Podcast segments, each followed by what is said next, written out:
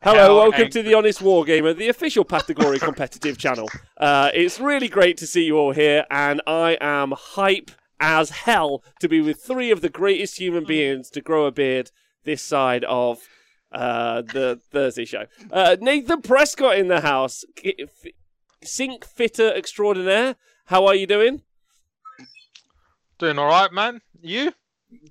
eleven out of ten. Bit tired, as you can imagine. I uh, haven't slept for thirty-seven years, but apart from that, doing really well. What about you? Yeah, I'm great. I think I might have slept for thirty-seven years, so I'm feeling fine. Oh, fuck. uh, thank you to Sam the Great for subscribing in the chat, by the way. Big love to you. Thanks. I'm going to say hello to you all in a minute. James, back from your travels. Yeah? What up? Where have you been travelling? I said, what up? Oh, and... Uh, Dog? Is that what, what up, dog? Is that... Yeah. Woof, woof. I'm, I'm moving on from you. Fuck you. And then I'm going straight to Dan. What up, Dan? I'm good. I, I'm great uh, for for now. For now, very. I I had a had to get a COVID test this morning. I need to get three a week. Um, okay. I'm tested three times a week for work. And this this morning, I got the least gentle human being I've ever had. I mean, none of them are fun, but this one, like, I walked out like coughing, and I'm pretty sure, I, like, I felt it in my brain. So I think he was going for a frontal lobotomy thing. Um, yeah, I mean, I made a joke as I walked in. I was like, "Hey, I put a few crayons up there. I haven't found one of them," and uh, and I think he took that to heart. So uh, my face hurts, okay. uh, but but flip side is I'm pr most likely still COVID free, so that's fun. Okay, nice. Well, that's yeah, well, good. Yeah. If you had COVID, he squashed it. Yeah, he just, he was like, you know what? COVID doesn't hurt you if it's in your brain. So he was just like fucking hammering it up there. Um, I'm more, I'm and... more with Melinda Gates that I don't think we should get it. Um, uh, like, that's kind of where, the, but that's only because I really want to get in her pants because she is minted now. So that's kind of where I'm on on that front, uh, if I'm honest. Aki on the uh, three A K, thanks for subscribing.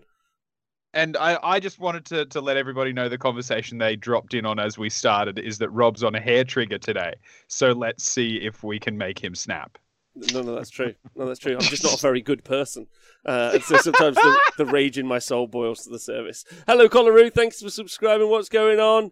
Uh, Lol Spirit of the Wind works. So today is an exciting show. It's...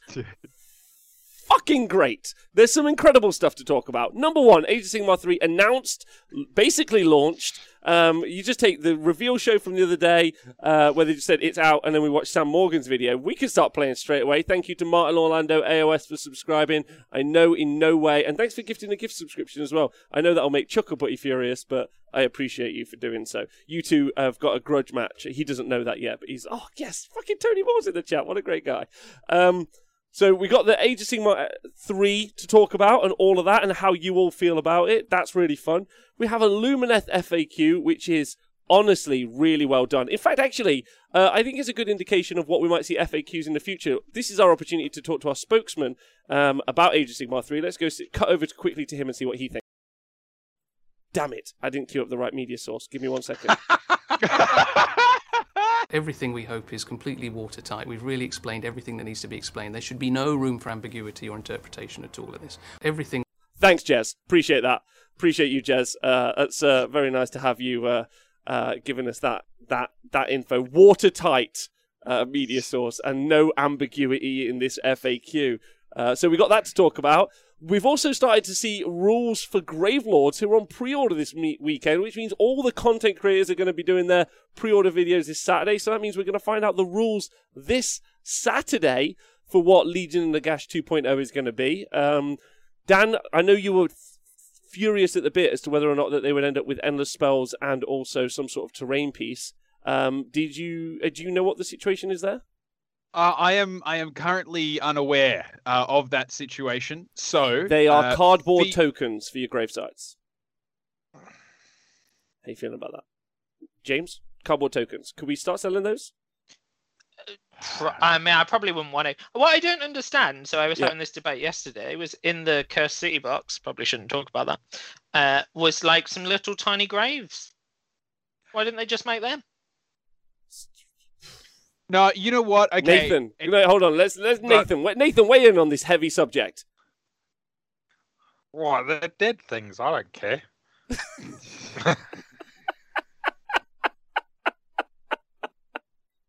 Just waiting for my big horse boy fella to come along, so we've got something to ride into battle. I'm gonna put... Dan, you had a point to make. Please go. Uh, okay, I think Kragnos I think has got himself a big horse, and he's, he's going to ride a... over the hill. And a big horse, fox... and then some big squigs to carry his cape, his little little superhero cloak. Uh, no, I figured it out. Um, what it is is it's clearly Games Workshop throwing some love towards uh, third-party uh, model makers and three D printers, because they were like, "Hey, this is obviously a really important way that this army plays." So I think it's going to be key if we let them develop models for us and sell them, uh, just like the objective rings. So uh, that's that's my my read. There is they've gone they're they're looking for other people and they're just crowdsourcing uh, the model design. Eleven out of ten. I'm in for that. I'm in for that. Okay, let's, there's so much to talk about. I'm just going to dive straight in. I'm going to do a quick round robin, see how everyone is. Nathan, how are you? And have you painted anything recently? Yes or no? I'm great. No. Perfect. Dan. I am I am excellent. I am spacey. Okay. Uh, James? Super good. Okay. And I would just like to dedicate this show. Uh, this is an important one uh, because this is probably going to be a show that gets watched a lot. There's a lot of stuff. Uh, I just want to shout this out to Dan's mum, who's a legend. That's who we're shouting. We're dedicating the whole show to Dan's mum, who is just great. Arguably even better than Dan, apparently, but just she a total, total star. So the whole show is dedicated to her. I'd just like I... everyone to remember that. I, I just I w I'm happy to put it out there that my mum is significantly cooler than me. Yeah, uh, uh, I, I'm gonna go crack a beer to her. Uh, she's like, not only is she just a general badass. Like I I rocked up home one day and I was like, "Oh, mum, your makeup looks really good." And she's like, "Yeah, I had it tattooed on." I was like, "Sorry, what?" And she's like, "Yeah, I got sick of putting it on every morning, so I had my this tattooed on and this tattooed on and this tattooed on." I was like, "Okay." She's like, "Yeah, basically as much as can be attached to my face via needle, the better." And I was like, "Oh, okay. Yep. Sweet." And then uh, I went with mum to get another tattoo. She's like, "Just fucking do my eyebrows." And like, she's sitting there, not even blinking while they're like driving needles into her face. And then she like grabs, buys a new leather jacket. And I was like, "Oh, what's that for?" She's like, "For my motorbike." It's like, what, what, what? And then she just rode off into the sunset. So my mum's cooler than me. I've established that my mum is cooler. Is um, she one of the YouTube thugs? Cause she sounds like a YouTube thug. No, no, she's more like she's more like an ocean person. However, uh, to be fair, she has said, for anyone in the chat that thinks they might be in with a shot, you need a yacht. Uh, so if you don't have a yacht, you don't have a shot. Wow. Okay. Wow. That's exciting. Uh, can I just thank uh, Can I thank Refos for subscribing? Uh, and thanks to Joe Cryer, Default in the chat, for donating five gift subscriptions in the chat. Uh, that's Stimmy Check. I didn't know you were getting a second Stimmy Check, so excited about that. Thanks, Joe. Big love to you. Um, uh, that's really lovely of you. Thanks so much. Okay, James, finally, how are you? And have you painted anything? I thought we did, mate. Yeah, I'm super good. Uh, have I painted anything? Oh, I painted uh, a bunch of bases is all I've done. Okay. Nothing exciting, right, I'm that's... afraid. Okay, well, you know, base layer and all What that. Are the bases for? Uh, for a, a box game that we do not talk about. Why don't uh... we talk about the Hexed Hamlet? uh, it's it, people don't like it. It's not Games what? Workshop. We can't talk about it on the show. What, the Voodoo Village? Yeah, the Voodoo Village. What were the other ones? These we got, we got loads. We got oh, loads. There's an emote right. in the chat. There's a Hexed Hamlet emote in the chat. Banned famously from the Warhammer T V Live uh, Twitch chat. Uh, oh, this is the best day. Yeah, the, the bedeviled borough. Yeah, there was uh, there was a lot. I, I just need to thanks to Elka Reb for donating five hundred bits to the show. I need to thank everyone for tuning in live, all the YouTube thugs and all the podcast Hydro homies. Okay, right. First off, we're going to jump back to Monday because I haven't heard. Oh no, I think I have. Uh, we have, we have, we've had this conversation. Nathan, you love Kragnos. He's going to ride, you're going to ride that pony all the way to Destruction Town. Uh, yeah, well, uh, Scraggy needs a new horse. Looks like we've got one. Okay, perfect, perfect, perfect. So we've talked, we've talked about this. Okay, so where do you guys want to go first? Because there's Gravelords information, there's there's Age of Sigmar three, or there's the F A Q. Which do you want to go first? Dan, I'm going to let you vote it on. Oh, uh, let's get let's get the the F A Q out of the way first, because I think I think like out let's... of the way. Like, it's brilliant. Like, absolutely. Hold on, quick word from Jez on how good do we think it... Everything we hope is completely watertight. We've really explained everything that needs to be explained. There should be no room for ambiguity or interpretation at all in this. Everything we hope is completely watertight. We've really explained... It's going to be fine. Uh... just, just, right, okay, just, let's go to it. Just, um, oh, gosh. Oh, God. Uh, I want them to do more interviews so I can just clip them. It's going to be so good. Right, anyway. Um, hold on. The F A Q. Right, Lumineth Realmlords Battle Zone. The, yeah, the uh, the errata has come out today. Let's go. Um, we'll get the watertight emote, I don't worry. So, we've been looking for some F A Q stuff. Sevireth, the Lord of the Seventh Wind, I'll jump straight into this, I don't know if you guys have seen it, changed the second paragraph of the rules text to, in addition, if enemy models start a piling move within three inches of any friendly units with its ability, subtract two inches from the distance of that model uh, during that phase from in one. Oh, I don't think he had that on his uh, thing. Uh, the important one, though, is Sevireth, Lord of the Seventh Wind. They've taken him out of your Metrica. He's been... I don't know what the right word is. Uh, excommunicated. That's not the right word. Uh, deported. Banished. He's been banished and deported. He's been Brexited from Eumetrica. Um, uh, that's a lot to take in there. Fox communicated. Thank you, Owen. That's uh, that's a good one. Exiled also. Um, Nathan, how do you feel about him losing the Eumetrica keyword? You love keyword oh. bingo. Come on. Sure. Where's he gone? So, fucking... Hold on, let me check. It doesn't. It doesn't say where he's. So he can. So he can go with any nation now. He can go with any nation. He is a. Yeah. He's yeah. a nation slut. Good. Good for him. Have a good time. He is a. He is a nation slut. James, how do you feel about this? Uh, I mean, it means we might see more Severiths. It is. Uh, he can now be in Helon. Thank you. Uh, he's a free citizen. Oh, as Diogenes has said, he's free as the wind. I like the wind. In my trees. By Patrick Swayze, by the way, great song from uh, uh, from Dirty Dancing, I think. Is that from Dirty Dancing? Yeah, Patrick Probably. Swayze. What a banger! Uh, right, okay, pretty big because then he can have all of the Captain Bastardo. Thank you very much for subscribing. I appreciate your name. Definitely going to fit in here. Um, he's going to be able to get all of the. He's going to be able to get all the buffs because uh, mm. he's now not keyworded into Eumetrica, uh, which is pretty cool. Um, and he can go to Helon and he can do the other stuff. So um, mm. a straight buffs for Sevireth. And is it the first time, Nathan? Um, I know you've been consistently sending emails every day about the Gitz keywords. Haven't had mm. much feedback.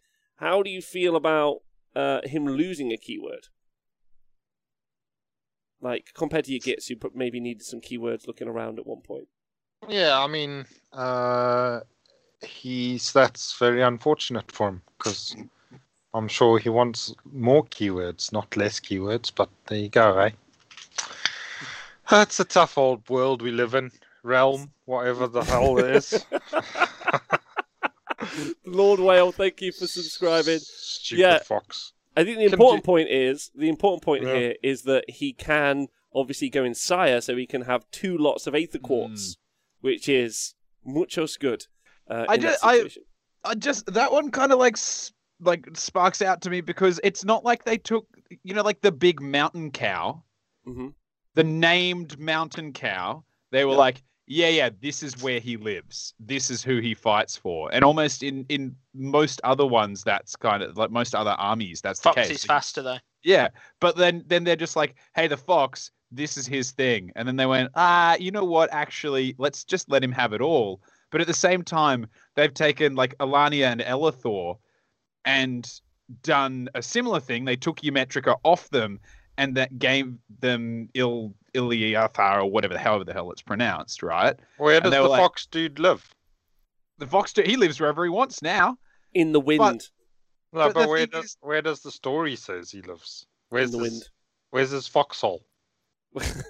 Uh, he lives on an elderly lady's shoulders while being screamed for his murder at. That's where he hol like lives between the holidays, which is when uh, when he's fighting. But yeah, it just seems ridiculous that they did that to Sevireth when for the twins who, like, their story is that they go out into the world. They're, like, going and doing shit everywhere. They still are locked to one faction. I, I yeah. just, I, I don't know if I'm being an idiot in thinking that, but I'm like, so the guys that explore the realms have one army that they love, but the dude who literally lives in a mountain, they're like, yeah, nah, he's he does what he likes. Well, he specifically has a wind temple, according to Call Me Fee in the chat, that is in Eumetrica.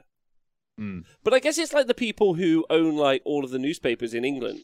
Like, while technically, yes, they do business in England, they all live technically offshore, in quotation marks. Um, uh, he's a tax evader, is he? Ah. Uh, maybe Eumetrica's just got, like, a really high tax bracket, and he's like, I just want to live somewhere else. Hmm.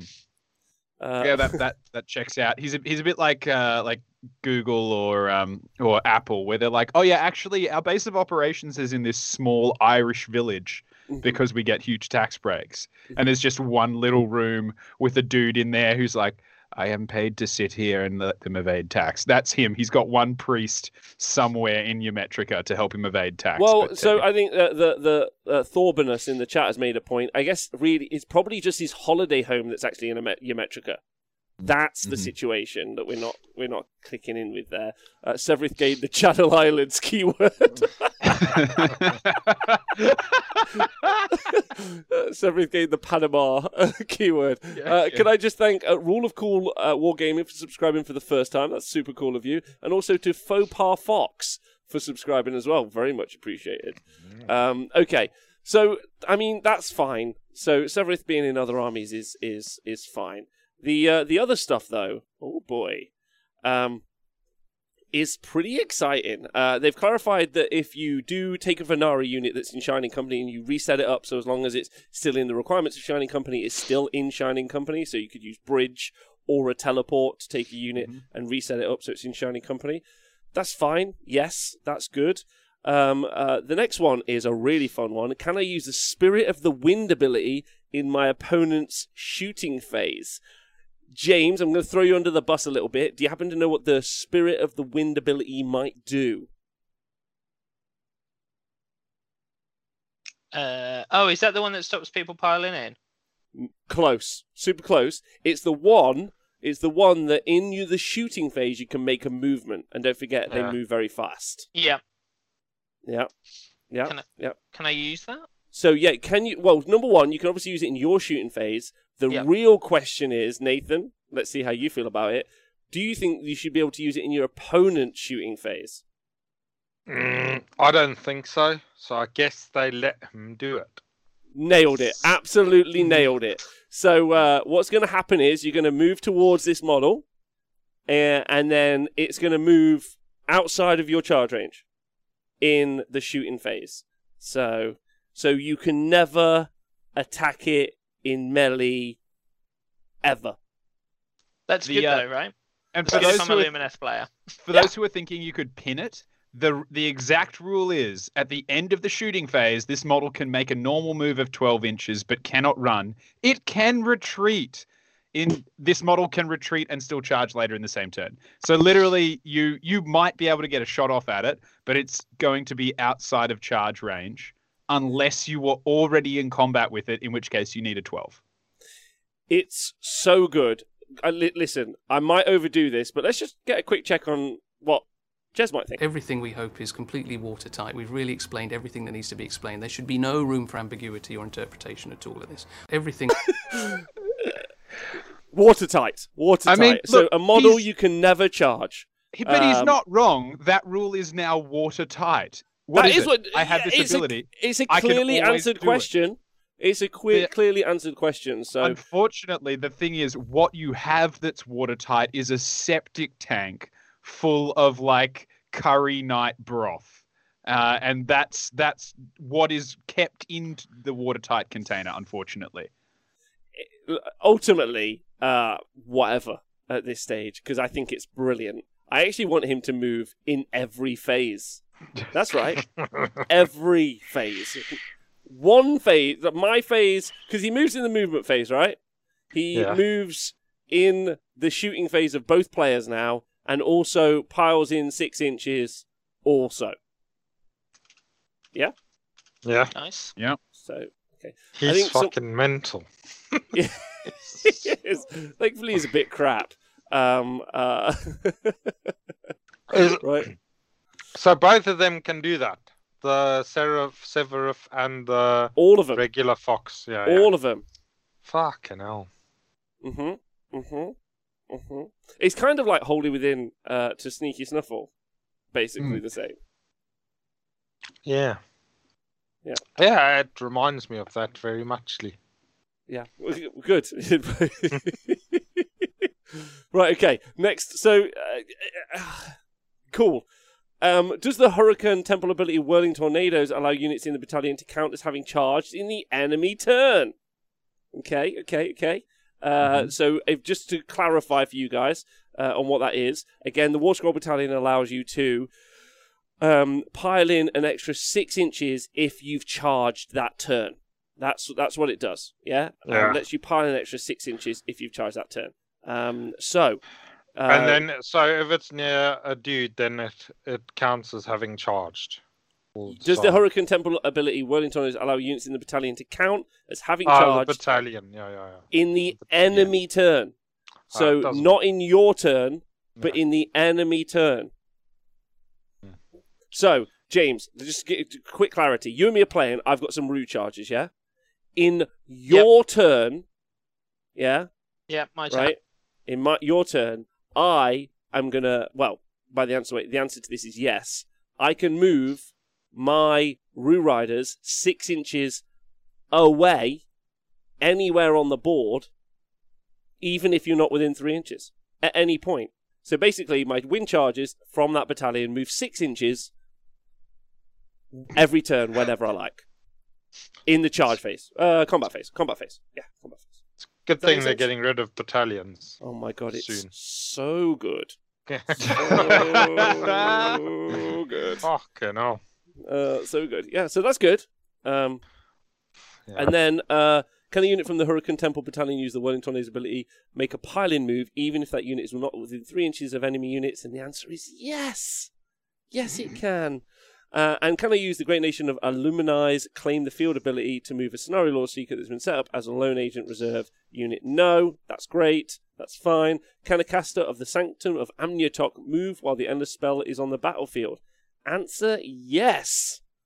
Answer, yes. Dan, you feel positive about that? Uh, honestly, I it's a, not a very good uh, spell. So, like... um. Or, like, comparatively, I, I just don't like things that lock stuff down. It should be a fluid game. Unless it's a really powerful spell, nothing should stop anyone moving.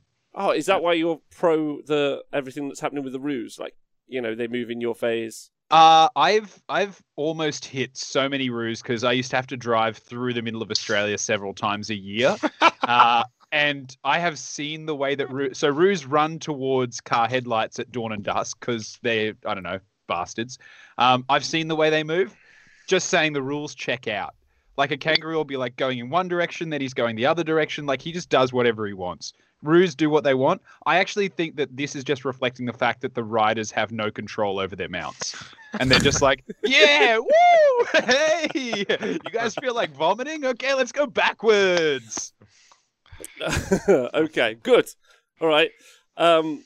Uh, right, so then, um, next one. Many of the Lumineth Realmlords' command abilities do not require benefiting units to be within distance of a friendly hero. When this is the case, what units in my army can use the command abilities? You can pick any applicable friendly unit on the battlefield to use the command ability, but the unit you pick to use the command ability must be the unit that benefits from it. Okay? Happy with that? What? what so uh, clear. This is just this is just a nod to A O S three. I think from oh, uh, okay. like from from who can do it. I think that's that's effectively they're cleaning it up a little bit. Uh, next up, the Venari Blade Lords are armed with Sun Metal Great we Blades, but do not have Sun Metal Weapons ability. Is this intentional? Yes, it was omitted deliberately. Thank you for Bobbin for donating six pounds sixty nine to the show. It's very much appreciated. Loads and loads. Do you see that? They intentionally omitted it. Mm-hmm. Mm-hmm. Yeah, like they intentionally omitted the grot keyword from Fanatics. No, I'm not doing the clip again. I'm not doing the clip again. Um, yes, it was I, deliberately omitted. I just, yeah? I dig. I dig that that means they're like, who should get these mighty weapons, the best that we have in the Sun Metal, and like, give it to the rank and file. And the Blade Lords were like, we are the most experienced. We guard in, in the, our charges in close proximity to the enemy. I believe we should probably have the best weapons. And they were like, no. Like, uh... but I'm better with a sword. Perhaps you could give me a sharper one. Nah, we're going to give it to Blake and all of his mates over there. Uh, that just that group of blokes, they're getting the best ones. And they're like, ah, okay. What about those lanterns that stop people hitting you? Maybe we should have one of those. Nah, give it to the big bow. Put it on the big bow. Let's do that and go. And they're like, ah, we really, we really need to get a better like operations manager just distributing our weapons here. What? Yeah. Those elf generals suck. Um, yeah, but it's just, I mean, like it could be like a naming issue. Uh, Leadfooter says it's because they're not wizards, so they can't turn them on. I guess that's a bit of a, like, I guess it's like, you know, you got to get your OSHA card, so you can't like flip the switch on the, on the digger, like, unless you've like passed your C B T training or whatever. I've just thrown a load of words together. I don't really understand um, if that. They, C B T? You know what I mean? Yeah, yeah, I know what C B T is. Cock and yeah. ball torture. Why would you want it to be tortured, man? Like, I don't know. No, nothing to do with. I don't fucking know why. They're elves, aren't they? Fuck them. Okay, fine. Right. Uh, next question: can models move on a Shrine Luminor? Oh, oh, drama. And can they move through the gap underneath the Shrine Luminor where the terrain feature is not touching the battlefield? Have you read this? Who's read this? If you haven't no. read it, it's fine. Nathan, I have it what... open. But it's okay. You don't have to. It. Don't read it. Don't read it. I want you to guess. Okay. What do you think? So, so what? Are you allowed to walk where there's an open piece of ground? Is that what but... they're asking?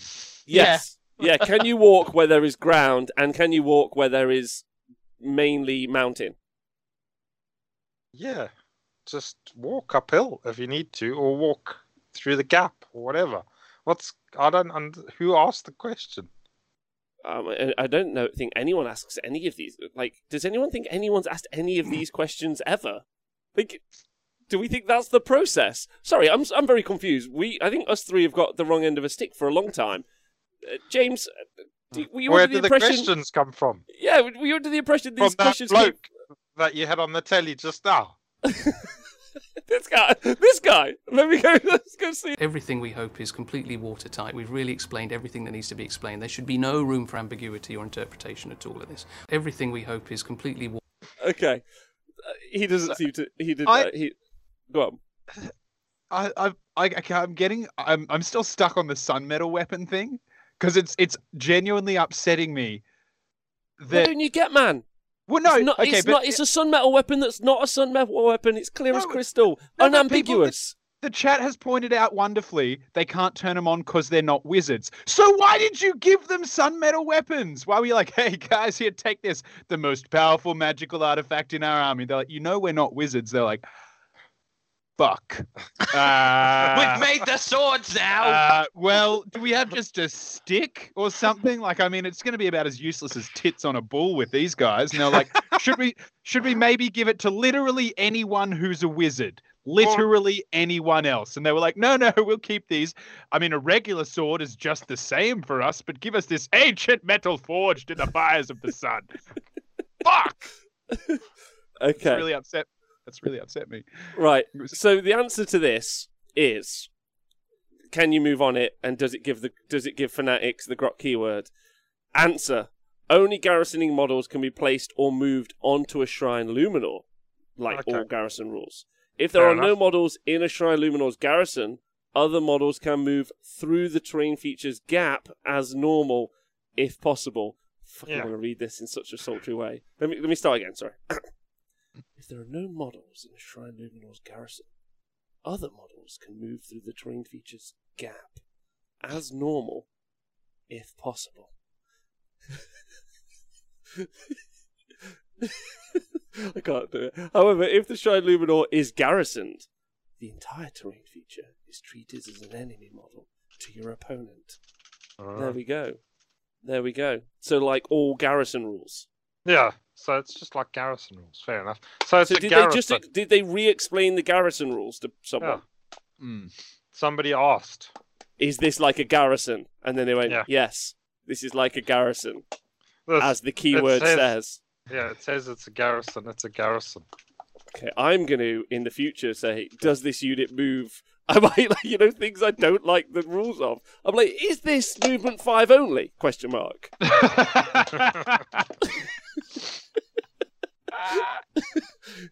Because I'd like it to be faster. Like, is this Tree Lord Ancient only a one-cast wizard? Because did you omit the other spells on purpose? Because that would help me. Well, I, I think the answer would just be, like, just be impressed that a tree is casting any spells, because the ones near my house just make people sneeze in spring. So, like, the fact that it, it can walk around, hit people with a stick, and cast one spell, consider yourself lucky, Sylvaneth. Yeah. Yeah. Yeah. Yes. Thank you. So, okay, so we got the garrison rule explained to us. And then finally, the Scenari Lore Seeker is noted as unique in the Pitch Battle Profiles table. Is, is it intended that he is a named character for the rules purposes and therefore cannot have a command trait or an artifact? Answer, yes. So he is like a named character, yet not one. Mm. Good. So, I'm down with it. Mm-hmm, it's, mm-hmm. it's, yeah, it's kind of like Celestant Prime and stuff like that. Like, kind of he has a name, but he doesn't really. Anyway, whatever. But nobody knows what it is. Yeah, yeah. He's just he's he keeps his license like in his, his back pocket Carl. at all times. He's incognito. Carl. They're like, quickly send Carl, and he's just like, yeah, boss. But um, I I look, I don't want to don't want to be that guy. It it took me roughly eighty years to make my way up to the level of Lore Seeker, so. I just, you could call me Lore Seeker Carl or just Lore Seeker, but it's a bit offensive when you just call me Carl because I feel like you're just ignoring, like, Mister my, Seeker. my my industry. Yeah, Mister Seeker. Mister Seeker, he, first name Lore. He's that guy. But to be fair, if I was ever knighted, I would insist that everyone called me Sir. I'd be like, whoa, whoa, whoa, whoa, whoa. It's Sir. Uh, so I, I get it. He just, he doesn't like to go by Carl anymore. He likes you to know his rank. Yeah, I don't want to get, like, too, like, um, uh, like, what's that film? Really not together today because I haven't slept for thirty-seven years. Uh, but that uh, Inception, I don't get too Inception-y. Um, but as it was, as some Norwegian dude has said in the chat, big love to you. There are many lore seekers like in the lore. So if we seek in the lore of the Lumineth Realmlords about lore seekers, there are many lore seekers in the lore. Mm. Yet yeah, but... only one named, unique one. Yeah, but.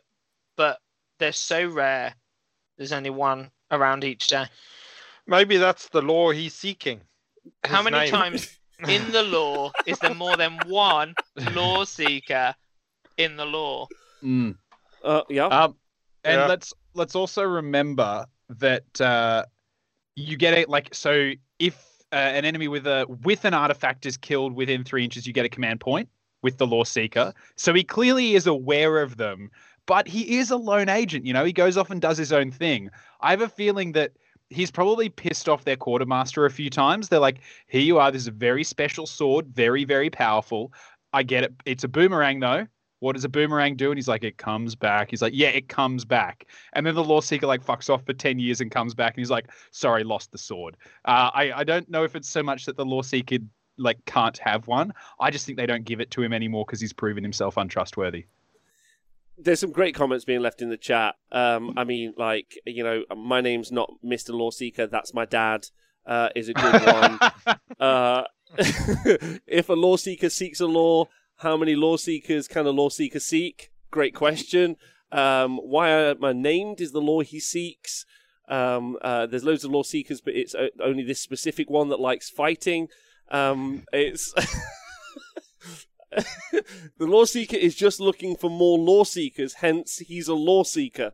All of that works. All of it's gold. Uh, and appreciate you. And that's the end of the F A Q. So some kind of like big takeaways there. They didn't ask answer a couple of questions um, about Arulian Wizards and some other stuff. That was kind of, or Orlin Ridden, sorry, and some other stuff that was kind of uh, important. Not, I mean, Venari, that's what I mean. Um, so there's a bit of drama there. Uh, but ultimately, sounds like some general buffs of, other than people who are planning on taking multiple lore seekers and trying to cap objectives with them. Um, because uh, like that obviously was never going to work. So uh, that battalion is very good until you can't use it. So that's fine.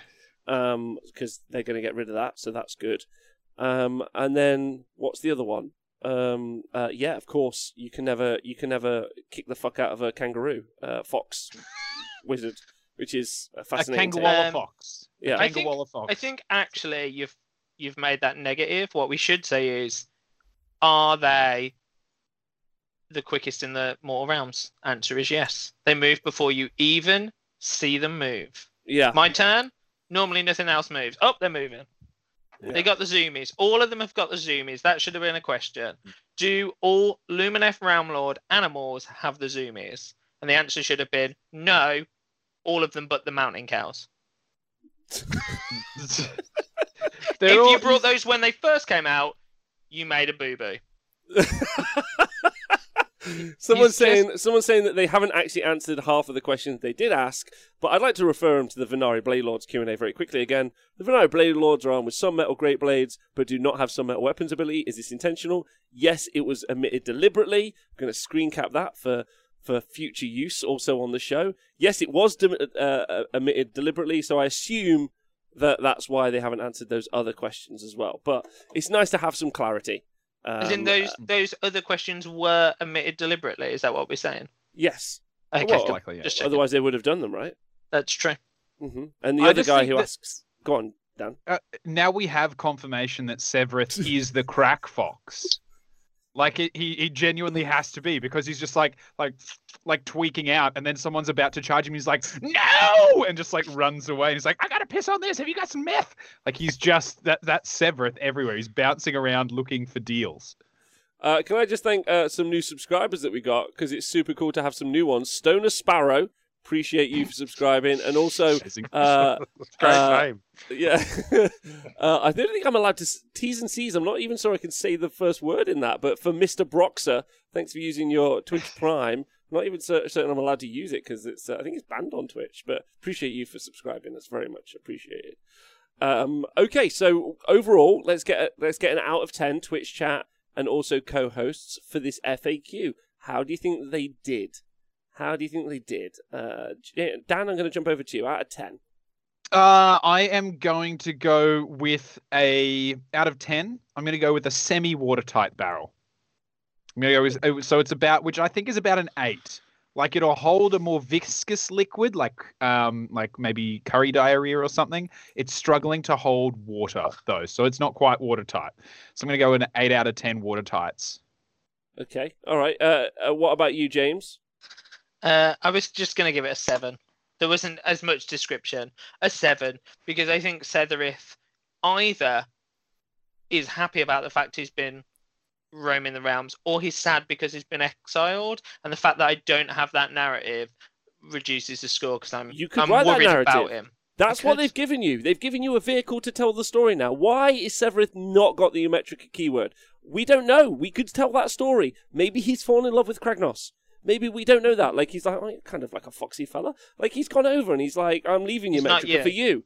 Yeah, I like, like he... that he's a tax dodger. I think he's a tax evader. That's that's the story now. He is the, like, every every time they, they come calling and they, like, knock on the temple door, they're like, oh, no, he doesn't live here anymore. He hasn't been here for, like, two years. And then as soon as they go away, he's like, have they gone? Um, so I that's he's a tax evader. Okay, well, that's a good one. Uh, let me just read out what everyone in the chat says while Nathan thinks about it. Uh, Na- uh, Colaroo thinks it's a nation slot out of ten. Uh, Martin Orlando A O S gives it a seven out of ten. Chucklebot would be furious with you about that. Um, uh, Rima Nightspear says Blade Lords should have just had a, a, a name change, and then uh, they should have yeeted the whole thing into the bin, in my opinion. uh, uh, I really like uh, what uh, Grimgar said. He said, I deliberately omit my response. Thanks to Guy Zaidi for donating three pounds sixty-nine to the show. That's super appreciated. Uh, and Big Round Specs, I think, kind of sums up my thoughts. four out of ten F A Q value. Previously, listen, twenty twenty, twenty nineteen, Rob, uh, if you'd have described a unit that literally can't be touched in melee, he'd have been like, do you know what? That kind of makes me a bit mad. Yeah? But ten out of ten Twitch value. Like, absolutely eleven out of ten. Explaining that to someone. So, yeah, it's... Uh, what did someone say earlier? Um, your shooting phase? No, our shooting phase, comrade. Love that. That's... my... I, you missed my favourite one. So, yeah. um, Shugo put ten, because I'm currently building wind stuff. Yeah. That's always Warha the answer. Warhammer done right. Yeah. Is this F A Q, Ben? No, because I've just brought it. It's definitely fine. Yeah. I brought those toys. It's fine. Don't mess with it. I brought it. Yeah, leave it. Leave How it alone. Warhammer. Yeah, it's just so... really hard to put them together while you're still wearing your like furry fox outfit. They don't quite have the dexterity, but it's it's you know it's good. Nathan, how do you feel about it? How do you feel about untouchable models in the charge phase?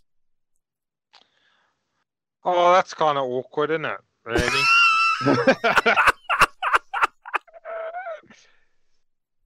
Yeah, like ball and uh, dick torture or whatever it was. Yeah. Yeah, cock and ball torture. I think it's a good thing they're making the board smaller. It's, it's, it's, it's, it's even hard. If it was only like a six-inch move, then if you were like a three-inch charge away, you'd still have a chance. If you're three inches away and it moves twelve, you need to roll a fifteen to get it in the charge. No, you can't, because you have to be within twelve to make a charge or declare a charge. Unless you're one of those little wankers that gets like a three D six and so can charge from eighteen inches away. But like there's two units and a one-legged duck that get to do that. Yeah. Uh, but hopefully in Age of Sigmar three, everyone just gets a three D six charge. Think about yeah. that. How will you feel now? Because that would really cut down on the game time, which is important. Maybe they're going to swap the shooting phase and the movement phase around. There you go. Think then about that. Can, yeah. Then he moves and then you can move after him and catch him. Fuck knows. Yeah. Yeah. Maybe, exactly. Maybe they'll put the shooting phase after the combat phase. Maybe even after the Battleshock phase. Yeah. Maybe. Maybe there's not going to be a shooting phase. It's just reverse it all. So yeah. You go score, no, fight, no, shoot, maybe, move, hero phase, and then you'll be like, oh, this is so much faster.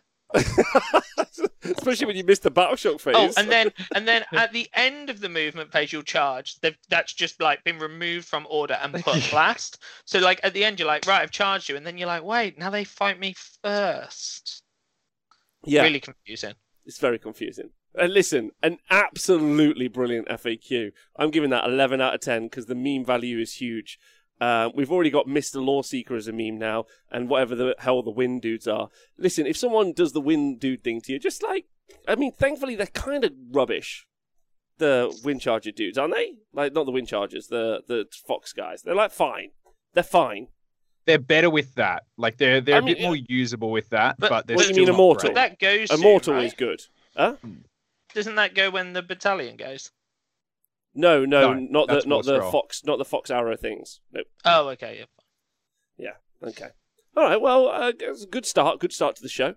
Uh, pretty strong. Um, I mean, I'm sure people could take it quite seriously, but yeah, I think if you got sentinels, those fox things are fine. Yeah, just agreed. Them, yeah, or yeah, ballistas. Yeah. Or other foxes. Yeah, yeah. If, yeah, if you have any... they move, then you move, then they move, and then you move again. Like and then... It's like a knife fight. It's just like stab it out.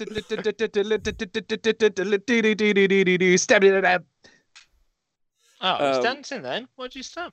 Well, it's just I was just enjoying it. Right, okay. Uh, yeah, I don't think they're that good anyway, but I'm sure like someone will complain, and probably you should, because I don't think like I don't like that. That's something they're fine with. I don't want the next battle tome where they put that on a unit that isn't medium. I don't want that to be a thing, is what I'm really trying to get at. I don't want that them to be like, cool, yeah, that's in the game now, because that'll suck uh, See, quite a bit. I, I kind of like the idea, or I really enjoy when people have play across turns, like something that they do in your opponent's turn. I genuinely think it makes it really interesting. I remember the first time... Um, Uh, an Iron Jaws player, actually, I think it was VanillaJasass in the chat, pulled it on me when his orcs got to move in my turn or charge in my turn, whatever it was. And it's not like he smashed me, but it was a really good tactical move. And it was just so well done. And I was like, this is actually really exciting because, like, there's counterplay across turns. That's interesting. When it's like, ah, oh, yeah, I just get to move an extra twelve. Why? Because... Well, you know, like, do you know what? Townie Smash has probably nailed it. Something we're not thinking about for Age of Sigmar three as well. Gets around the double turn, though, doesn't it? Let's go every turn. True. Yeah, that's true. Absolutely. Uh, you can't be double turn if you're playing every turn. You fucking smashed it. Absolutely brilliant. Okay. All right, so that's F A Q. And like Tony says in the chat, let's move on. Let's talk about Gravelords, um, who have zero ranged options in their army. So they don't, don't have a... It. They d so don't need it. They don't need it. Because when you're dead... How do you pull the bowstring back? It's really hard work. You've got no muscle mass left. Skeletons haven't got any muscle. Can't That's do it. Gr great way of stopping that fox moving. I don't have a shooting phase. You can't move. Fuck you. Yeah, I'm just skipping the shooting phase. Just skip it. Doesn't it. Exist. Just skip it. Be like, I elect not to have a shooting phase and then move on. Is that? Is it? Is it in the core rules, ladies and gentlemen? We might have found a hack. This is important. Do we have to do every one of the phases in our turn? Let's ask hack Jez. That up. What? Uh, ask, ask Jez. Jez, yeah, yeah. Jez, is that, does that cleared up in the Age of Sigmar three rule? Everything we hope is completely watertight. We've really explained everything that needs to be explained. There should be no room for ambiguity or interpretation at all in this. Everything we... Okay. He said it's completely watertight. That's ah, the, good, yeah, good watertight. It's watertight. Um, right, okay. Uh, so... All of the vampiric bloodlines are noble, but only one has wolf paws. This is what we're going for. Um, uh, this is the best running gag ever on day one. Right, okay. So, uh, we're going to look at these. Uh, what do all vampires have in common? So, the things that we've heard teeth. Are... Do skeletons have teeth? But they're not yeah. vampires, are they? I guess that's true. Yeah, because that's true. Well, how, okay, my was it right? Is, Did they just ruin the whole article? Next well, one, let's go. A skeleton, a skeleton can't be a vampire because they can't drink. Like no tongue, no like. Yeah, but they're like, not vampires. Like, they're death rattle. Yeah, so I'm just saying, like they can't be. You can't have a skeleton vampire. Just, just yeah. you know, biologically, it doesn't work. Well, I mean, you could have the skeleton of a vampire, but not. Yeah, so Nagash isn't a vampire, is he? I no. thought vampires turned into Ugh. dust. What? There's no skeleton after their death. Only on Tuesdays, Nathan. Oh. No. Uh, glitter. It's a Monday glitter. Show. They're glitter. really bad for the environment. Like, you kill them and they just go poof, and then you're like, oh, it's going to be all over me for weeks now. I'm mm. going to be finding this forever. It's their final act is to just make you hate your life because you're at home being like, how is there still dead vampire on me? Yeah, but that's more like Zoomer vampires. Oh, no, I think that's millennial vampires, isn't it? It, dep it, Nathan, it depends which generation you are. Zoomer vampires, I think they just... I don't even know what Zoomer vampires do. They just wear jogging bottoms and insult us for using emojis, I think is the general consensus at the moment. But that's more... I like that, that we've now got rave vampires and Zoomer vampires as well. And, and Boomer vampires who just bought up all of the... the um, properties in the area and, and ruined the market. uh, that's, they're, they're the most insidious kind because they were like, I will drain you dry. And you're like, of blood? And they're like, no, of options. Right. Barry Gallister, I'm pretty sure Rob knows quite a bit about Zoomer glitter vamps. That's rude. Uh, right. So right. If there's one thing you really ought to know about these vampires is that they're pretty much all exceptionally strong wizards. Okay. Let's just serious for a moment. Just fucking rein it in, boys. Right. This hey. is new this is new Legions of Nagash. So Legions of Nagash is being discontinued. We saw a Warhammer community post, not post, sorry, um uh, social media guy respond today. Legion of Nagash is being discontinued and the Gravelords is the new Legions of Nagash battle tone, basically. So it's got some new vamps in, but Nagash is in it, Arcan's in it, all those other ones are in it. Probably no ghosts, but it's basically new Legions of Nagash, right? So all that stuff. I don't know if they're going to put the... I know Corpse Cart is in it, but I, I'm really hoping they put um, uh, two of the coolest models in, the Co Coven Throne and... What's the other one? What's the, the other one it built? Um... The Coven Throne and the... I don't know. Whatevery thingy. Bitch boat. No. No. Uh, Mortis Engine, thank you. Mortis Brilliant. Engine. Mortis Engine. I don't know if they're in it yet, but I hope that there would be. Um, no, no. Uh, uh, uh, so, yeah, Mortis Engine. I'm hoping it's that. So, like, uh, basically all the non-Ossiarchs and non Nighthaunt stuff should be in this in this battle tome, along with some new vampires, basically, until Gravelords Book two in six to eighteen months. I have a five pound bet will, on it being before eighteen months. I just want you to which know. will just be the O B R and Nighthaunt models that already exist added in with two new heroes. We can dare to dream, James. We can then, dare to dream. And then the next month there'll be two giant hero models that everyone wants. So like Nagash two and three.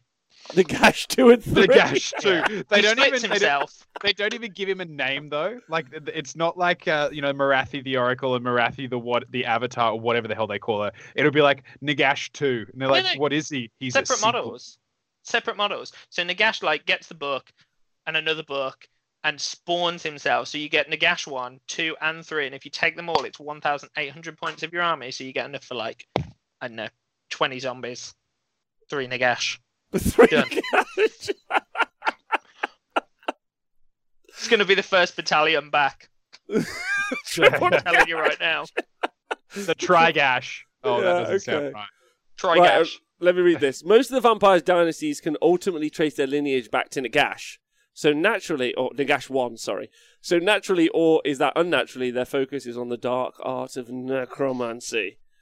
When you're an immortal being suffused with the potent death magic, learning to summon the dead is an appropriate hobby to take up, especially if you want to grow your undead horde. Soulblight Gravelords earn their name by raising massive armies of the dead to fight alongside them. Okay, that sounds that's fine. Uh, right, so they've got the Endless Legion rules. Across the realms, charnel pits and mass graves blight the land. The Gravelords wield the corpses within as a weapon, returning them to unlife to serve their will. I'm quite proud of that. Um, at the end of your Battle Shark phase, which we don't know if that is now the first or the last thing that happens in a turn, because James has really fucked it up for us. Sorry. But at the end of your Battle Shark phase, count the number of enemy units that were destroyed during that turn, and roll a die. So number of enemy units that were destroyed, adding the number of destroyed enemy units to the roll. Oh, oof. So this is the first time we're reading the Gravelord stuff, uh, boys and girls. This is exciting. This is exciting because this is where we really get to look at the language used and work out if it's the bin or the sin guy. I'd like you to know adding the number of destroyed enemy units to the roll is a is a very bin sort of... I've already read a lot without really understanding what the fuck I need to do, so... Yeah, I was just... I was like, I am several sentences in and I have no idea what the fuck is happening. Yeah, you yeah. basically do the corn thing where you add up how many blood ties you get. Then you roll a dice, and if it's a five plus, this happens. Uh, yeah, on a five plus, you can pick one friendly Soulblight Gravelords summonable Deadwalkers unit or Soulblight Gravelords summonable Deathrattle unit in your army that has been destroyed. If you do, if you do so, a new replacement unit with half the number of models in that unit that was destroyed, rounding up, is added to your army. Set that unit, that set up that unit wholly within twelve inches of the gravesite and more than nine inches from all enemy models. So it still revolves around using grave sites. Uh, obviously, you're going to want to max a unit out here. So you want to going to upgrade a unit from twenty to maybe sixty models to get the most value out of that, which could be a little bit problematic um, if you can't upgrade all of those units. Uh, on a five plus, you can pick one friendly Soulblight. Uh, wait. Um, that were destroyed during that turn, roll dice, adding the number destroyed enemy units to the roll. So, no, it's not just a five plus. So, at the end of battle shot phase, count the number yeah, of enemy, so enemy units. Ties. Yeah, yeah. So, it's everything that's dead on the battlefield, right? Because it's not just... En is it every enemy? Oh, it's only It's enemy. units. Yeah, um, only enemy, enemy units. So, you've got to hope that you're fighting against, like, ten Gobblepaloozas. You could probably kill three or but fifteen dudes or something. You want to fight M S U, don't you? Yeah, yeah, yeah. Kill those, but then you've got to have lost one of your units for you to want to use this anyway. Can yeah, I... So, yeah, can... End, of, end of the battle shot phase, count the number of enemy units that were destroyed during that turn and roll a dice, adding the number of destroyed enemy units to the roll. On a five plus, you can pick one friendly Soulblight that was destroyed, so yeah. you already have to have lost a unit. Yeah. Yeah. Yeah. And, and you then, need to have killed opponent units. Then yeah, I need that's... to kill some opponent units, and then it could be on a two up. Mm. You got to kill a lot, though. Yeah. It depends how punchy the book is, right? If the book's super punchy and it punches through things super fast, you're never going to need this because you're probably not going to lose a unit. Okay. If Can the I... book's not punchy, it's probably not going to kill things fast enough. Does it? Uh, there's someone to make it better than a five up. So. In the interest of being watertight, can yeah. I please it's, let it's me? Water. It is. It it makes sense. There's it nothing... does, but let me rephrase this really simply in a way that wouldn't have had four, admittedly not the brightest human beings on the planet, but we are pretty, so wow. that's okay. Um, it took the four of us a little while to actually put this together.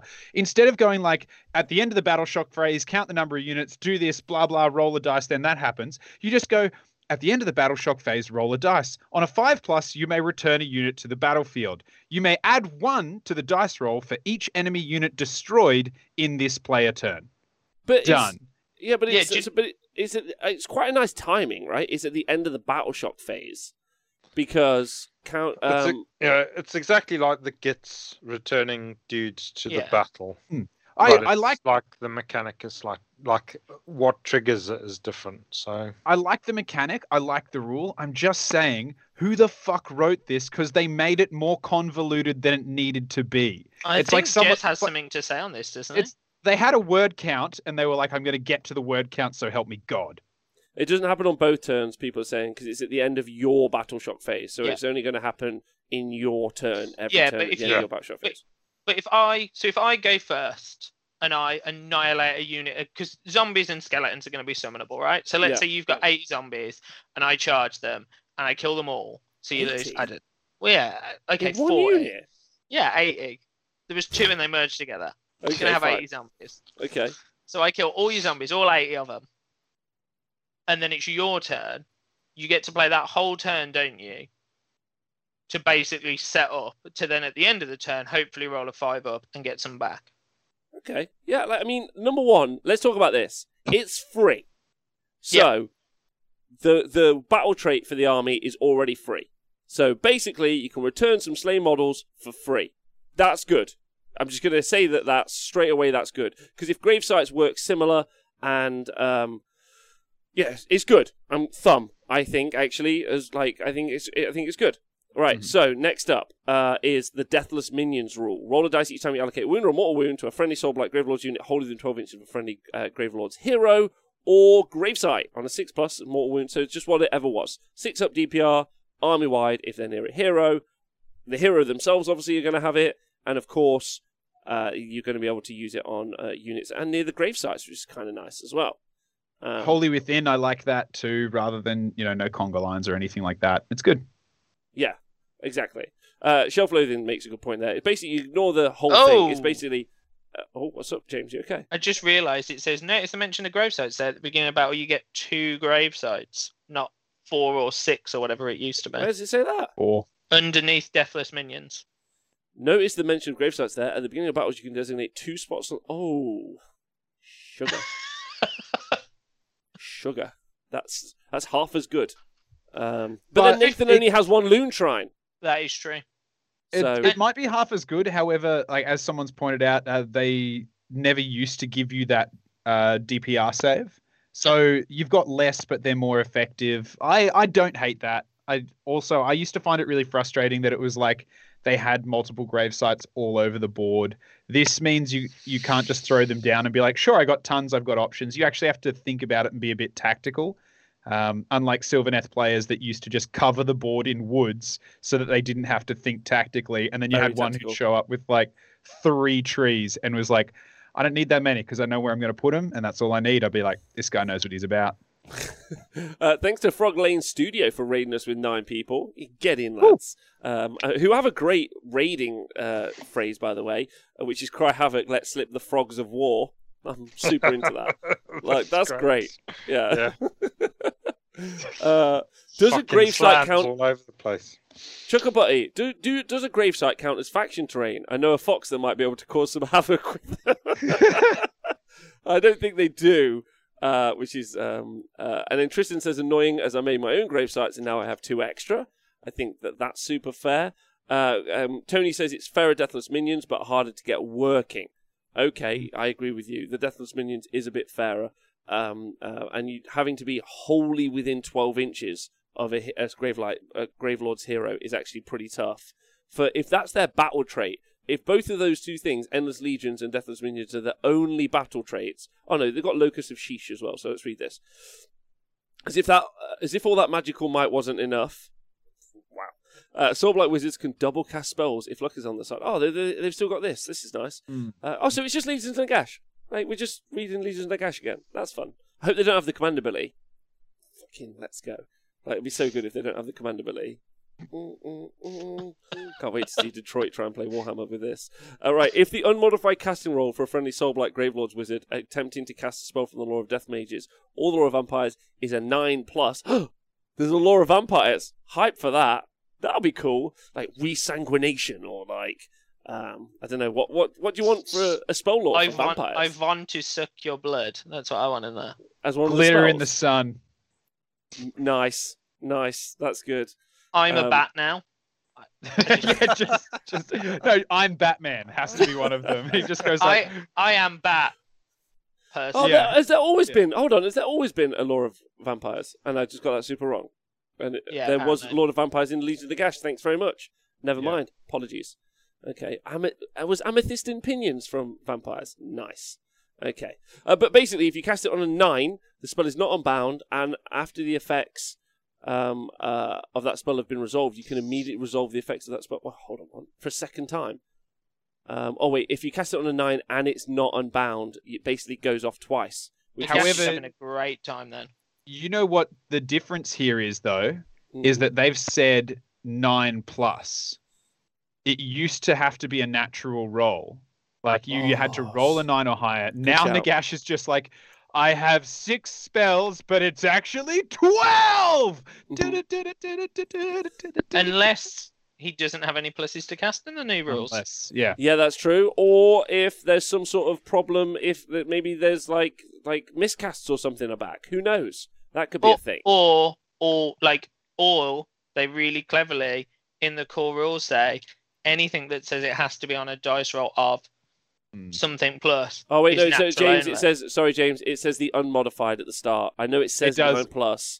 Thanks everyone in the chat. Yeah, it does say unmodified. It, unmodified. Yep, it does. I read that and I was like, it's all ah, calm down. Yep. It's all calm I'm gonna down. blame the. Uh, I'm gonna blame the frontal lobotomy. That's what I'm, did it.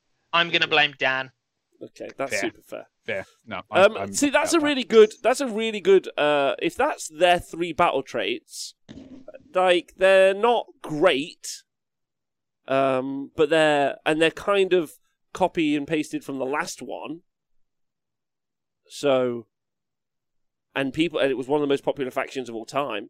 This is the point I want to make. Like, this is important. Legions of Nagash previously had no new models, yeah. But when it came out with the Soul Wars, well, it didn't come out. Nighthaunt came out, but it was an army that had a twelve percent representation in the meta, yeah. When we went to tournaments.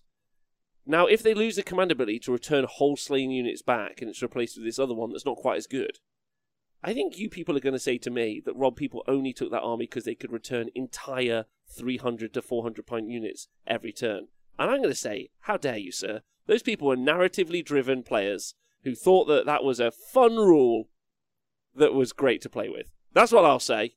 And I don't want to hear your shit, is what I'm going to yeah, say. Yeah, I, Dan. I think... They're just going to be excited to be bringing units back. It wasn't that it was guaranteed or really broken or highly competitive. It was just that they really liked seeing things come back from the dead. I agree with you. They're, they're, they're still going to show up. They're they didn't sell up. those armies. They're not suddenly putting all those armies up on eBay or on the buy, swap, sell sites. Uh, in fact, if anyone does see an army put up on eBay or buy, swap, sell, just comment on it, narrative gamer. Yeah. Just really hard. Right. They got some really nice new artwork, though. Um, uh, they amazing artwork. Arc's always great in this game, isn't it? Uh, all in all, the Soulblight Gravelords make up a resilient army that will frustrate your opponent. Let's find out how the various legions and dynasties mixed up the formula. Yeah, okay, it, is that really? I I feel like when you're trying to sell a a game, being like, want to piss off your friends? This is the army for you. Probably not a great tagline. That's a, it's not, it's not a great pitch, is it? Like, hate your friends. By the Gravelords. Right, so Legion of Night. Okay, so last time it didn't really feel like there was much flavour other than like the different, the different um uh like Mor Morgas. No, that's not the right word. Sorry, Mortarks. Thank you. The Mortarks. The different Mortarks. They were responsible for uh, their different legions. So hopefully we add a lot of flavour to these. I think it would be really fun to see these spread out over time. Um. Uh, so the the Legion of Night, or the Trap Layers, Mannfred von Karstein's endless pursuit of power has made his vampiric vassals ambitious and arrogant. The Legion of Night prefer to use hordes of the undead to slow the enemy down and act as bait, while powerful vampires sweep in to claim glory once they sense an easy kill. They're the, sneakiest, uh, they're the sneakiest of the five bloodlines. Mannfred and his dread abyssal Ashigaroth even have a nasty habit of leaping out of combat only to reappear somewhere else entirely. Oh! So any fans of original um, Grand Alliance Death will know of a cool artifact called the Cloak of Mist and Shadows. Hated um, that artifact. It's a great artifact, uh, and so Awful it artifact. seems like uh, he that might be an ability that is core put on um, uh, onto that fella. Uh, Nathan, do you know, remember what it does? Uh, at the start of the combat phase, you can teleport somewhere, like twelve inches away or something. Yeah, yeah, yeah. Or yeah, yeah. There were, I think there was a constriction on the teleport, but on, I can't remember what it was. But yeah, mm-hmm. you can bounce around. Yeah, so basically if you charge him, he'll just run away, basically, I think will be the... the so Cloak of Mist charged on him, which I think was good. It was used at the weekend in Australia by our man Sam Morgan. Um, mm. And I think there was also another Mixed Death Army there as well. Thanks to Leadfoot for resubscribing, and thanks for everyone for tuning in and subscribing uh, to the show. I also just wanted to throw a shout-out to Leadfoot for uh, for being concerned about the state of my frontal lobe, uh, and but not letting it get in the way of taking a quick shot at me, because that's exactly what the best people do, is they're like, is he down? We should check that he's okay, but also just put the boot in a little bit as well, just to make sure that he's still alive. That's how you check for life. You just mm, kick. So love your lead foot. Thank you very much. Can we go back for a moment and just be like super hype about the artwork on this article, though? Yeah. I'm literally staring at Neferata and just wondering if she's on Hinge. All, all the new like three point oh artwork seems like baller. All of it. So good, man. So good. Like the the front art, when we get to talking about Age of Sigmar three in a minute, like this artwork is just mm. I feel like I feel they, like there's didn't, been they, a didn't I used to date that girl? Change. Huh? So God, James, what you saying? I said I feel like there's been a change in like art direction. Because recently we've had loads of stuff that was like more computer based and now it's all back to sketchy, right? Yeah, John was talking about it. He said that he yeah. thinks a lot of it might have even been done by hand, like um, uh, like uh, with like uh, I don't know what he would, John John probably come on the show and talk better as an artist. Uh, but yeah, no, I agree. I think it looks I look think it looks phenomenal. Like time and time again, I think the art in Warhammer really pushes it. I think that's what like is super evocative in sometimes for all of us. Yeah, it's really good. Um, uh, this is helping me get through lying sick in bed with food poisoning. Oh, Leadfoot, I'm so sorry. Uh, so I also understand the pain. I hope you're well. And he also dabbed aggressively. Thanks, Leadfoot. I appreciate that. Uh, right, Neferata is the Mortech of Blood. She thinks of herself as the queen of all vampires and maintains an incredibly complex network of spies. While Neferata prefers political manipulation to threats of outright violence, her Legion of Blood is no stranger to warfare. When they do sally forth from their stronghold in Nulamia, the Death Rattles uh, Legion. Can we just take a moment to just say, like, how much um, Limp Bizkit really did for uh, all writers in the future? You just put new N U in front of everything, and you can just re rename stuff. Like, Limp Bizkit yeah. don't get enough credit for that, right? Yeah. Yeah. yeah, it's it's odd that we don't see as much of their second album, New Hybrid Theory, uh, but it's you know they really did quite well. uh, anyway, uh, if you want to showcase the dark majesty of death and Legion of Blood are peerless exemplars. Oh, it doesn't tell you anything about the rules. Um, can I... Oh, wait, hold on. Just... No, it does say, sorry. Oh. When they do sally forth from their stronghold, add the fact that the Legion of Blood can take Black Knights as battleline units and have a reliable core of skeletal warriors around which to build your army. So if Black Knights are good, you can have them as battleline, which is cool. And if they're not, then... then whoop, whoop. Uh, right, I, so then... I... I have a quick question for, for you beautiful boys in the chat. It does say that she's the Mortarch of Blood, and she thinks of herself as the queen of all vampires. So this is a two-parter. One, is she not? Like, is, like she only thinks of herself that way? Yeah, Nagash is the queen. Yeah, yeah, that was my next question. Who is the queen? If it's not Nagash. her, is there someone else who's like, hey, it's me? And it's like, oh, okay, Jessica, you get to be the queen now.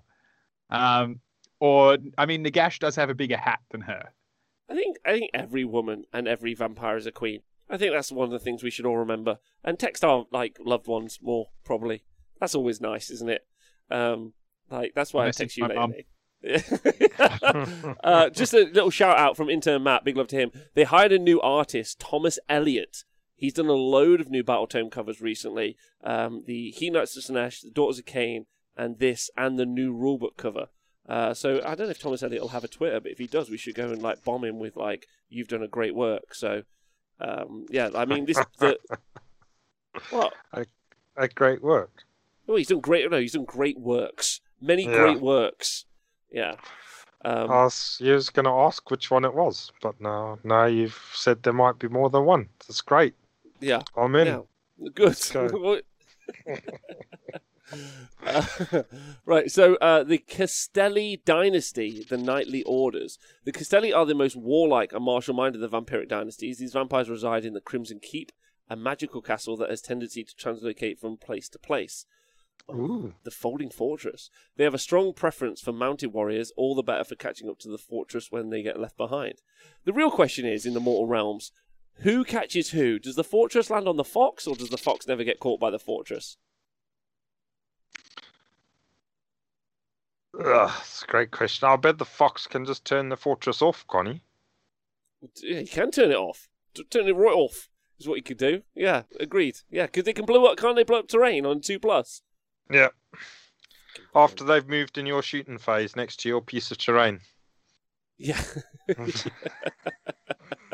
It's important, isn't it, that? Uh, yeah, who catches whom? Grammar alert. Thank you, Dude Our Day. Appreciate you.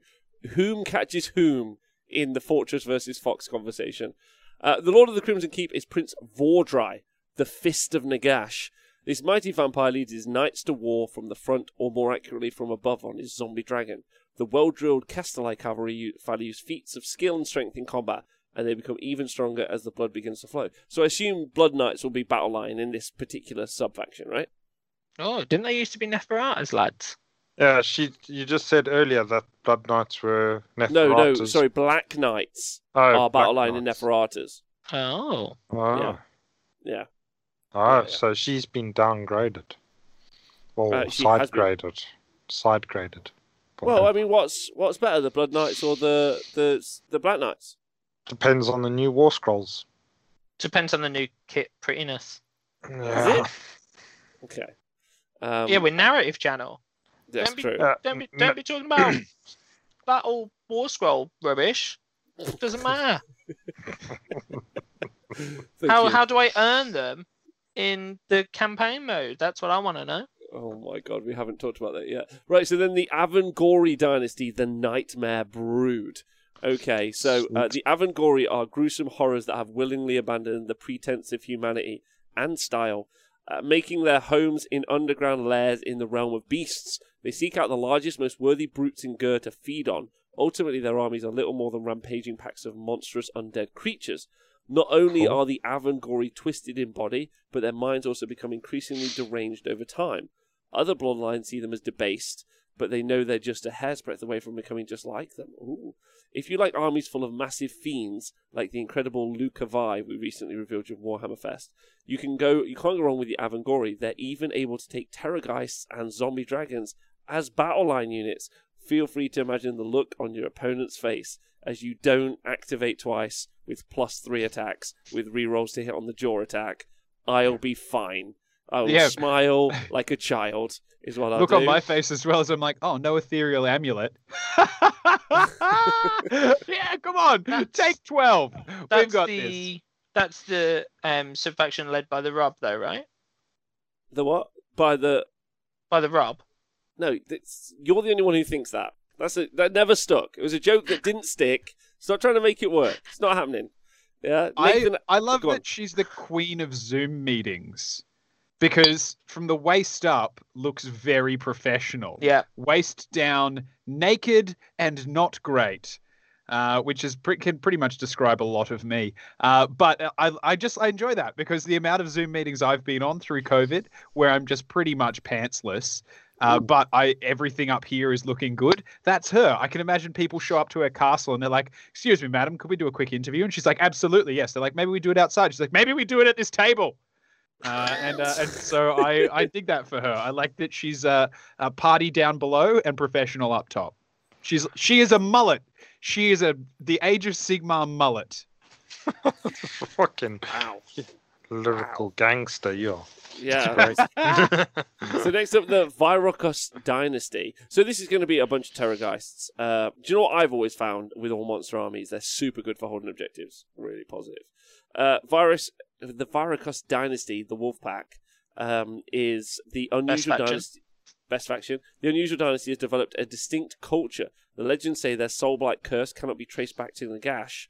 Oh, but rather to a god beast. This is fucking cool, which would explain the strange nature of the affliction of their connection to totemic spirit animals. Chief among them is the aspect of the wolf. This connection manifests in the lupine features that can be found on the warriors and their ability to command packs of direwolves. Can we just take a moment right now to say, did anyone ever, like ever, I know the same guy that asked for this is also the guy that asks all the questions for the F A Qs, but who out there was like, these direwolves, they need upgrading? Anyone? Did, was anyone... The kit, they, you mean? Yeah, they look fine. Direwolves yeah, look they fine. fine. I'm not sure they look... I don't think they look... This is such bad English. I don't think they look better enough to make people replace them. Like, I think if you don't own any, you'd be like, cool, I'll buy those now. But I don't think you'd replace the ones you already had. Uh, Nath, yeah, no, I'm with you. Nath, how were your thoughts on the, the direwolf? Uh, the, I mean, it's hot gossip on the internet at the moment, so I just thought wanted you to oh, weigh what? in on this weighty issue. Yeah, I thought they looked all right before. I mean, they look very nice now, if you like the dead dog sort of look. Yeah, that's great. Okay. Uh, Warhammer Nerd doesn't agree with any of us. He says, what the fuck are you smoking? They are swamp donkeys, which is a strong take on the old direwolves. strong, strong, in my opinion, appropriate words. Uh, I think there's a reason so many people used the... Um, what was it? Uh, the Space Wolf ones, whatever they were called. Fenrisian um, Wolves. Fenrisian Wolves. There's a reason that most of the time that's what people used instead, because they looked a lot I, better. I don't I think don't... I've ever seen anyone use them. I think they look... They, okay, so the new ones I think maybe look better, but like, you could have designed like, you know, like a, like a, um, like a horror, like a crypt horror level werewolf heavy infantry mm. Kernoth Hunter unit, right? Mm. Instead, with your time... Just thinking, like, okay. Well, everyone seems to think that they were bad, so fine. Swankies, swamp donkeys. Um, the matriarch of the bloodline, Belladama Volga, really hope she's not good, so I never have to say that again, makes no effort to suppress her animal core. Her lupine legs proudly on display. Rumour has it that her hulking mount, Rothabag, was once one of the matriarch's ill-fated suitors. What? Oh, sexy. That's, this is... You know what? I looking at the photo What's of her. On at Games Workshop, the furries in the Lumineth, and now this. But, but, but the thing is, looking at her, I think she's missed an opportunity. And I'm not saying that she needs to shave for aesthetics. I'm saying that looking at the picture, she's got these big hairy wolf legs. Can you imagine how disturbing that would be to her opponents if they were perfectly shaved? And yeah, hairless? But also look at her ex ex boyfriend. He's probably into it. Yeah, I'm yeah. just saying, like, they want to terrify, right? They're don't, the undead. Don't you kink shame people on this channel? Honestly, I, if if one of my ex-girlfriends was like making you into a wolf, I'd be like, do you know what? Better than listening to you. oh, uh, sit. And we'll move on. That's that's going to be a, you know what? It means that every command ability works on them as well, because it'll just as long as you've got the right phrasing and the right hand with it, it'll be like ah ah. Stay, and they're like, yeah, okay, and they're like, no, oh, oh, uh, uh, uh. You're like, oh, damn it! And somebody throws like some little liver treats, and they run off in the other direction. It'd be great, great model though, great model, great design, love it. The matriarch of the bloodline, we've talked about that. Um, uh, on the tabletop, the variety of Vicross heroes, including Radikar the Beast, and all count as generals if it's taken from a Vicross army. That makes them a great option for players who like strong support from leaders and wizards, unless they lose the keyword and they get denationalized again. Yeah. Um, which could happen.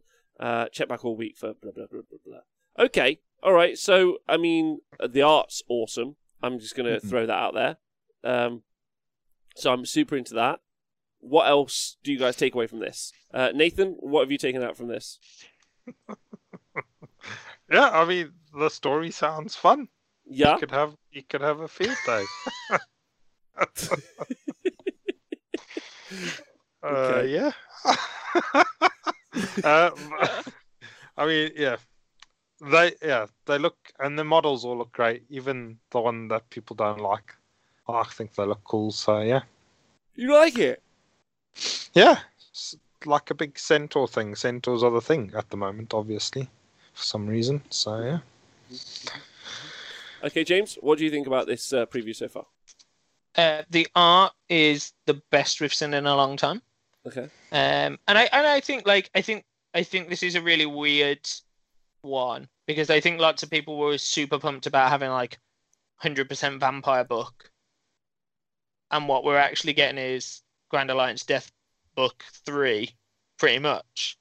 Um, and I think that all split people. But uh, you know, like, hopefully it'll be super good. Be nice to see some like Death Armies looking like Death Armies again, instead of two dragons and like fifteen Direwolves. Yep. Okay. So I'm excited for that.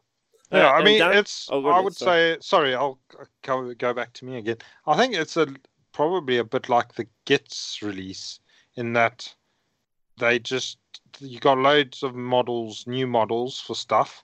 And then they refreshed some of the War Scrolls, but a lot of it was stuff that they just updated and brought on from before, mm. and just had a look at allegiance abilities and stuff like that. So I, would, I think it's a similar sort of vein to that.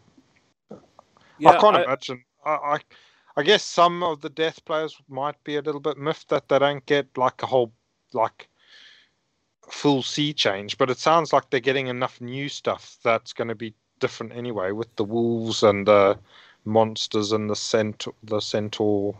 Yeah, but like, what have they like? What have they really? What have they really had? Like, Rulacle Wargamer says, yeah, I wanted a pure vampire personally, but like, so we had new skeleton warriors. That's fine. They need new skeleton warriors. That's fine. New zombies. Yeah. Okay, that's that's cool too, I guess. Yeah. Like, just updating those kits. But then it's like it's a cast of characters, which I guess like it would be a cast of characters that you summon, and like it. All the vamps are fairly important. But the vamps, like the characters, will eat, they're all named characters as well, right? Apart from the one named character, mm. Radikar's named, the the Hoof Lady's named, oh. so they're all named characters. So you. What about thinking... the other vampires? Aren't they not named? Like the ones with the red hair with all the bats. Oh yeah, that the... might be a non-named one. Yeah, you're right. And there's I... a there's an unnamed one with the the centaur vampire as well. There's a uh, it's a multi-kit. Yeah, yeah, yeah. Uh, there's a yeah. non-named big character. Yeah, I agree. Like, um, I just, like, it would have been nice to have seen another kit that was, like, something they haven't done before for, like, the troops or something. Like, mm.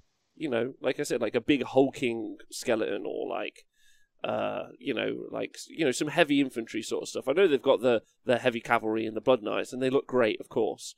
Um, but maybe we haven't seen everything yet. And, of course, this is only going to be wave one of, of two Four. to three waves. Yeah. I'm... Um, Honestly, I I really like it.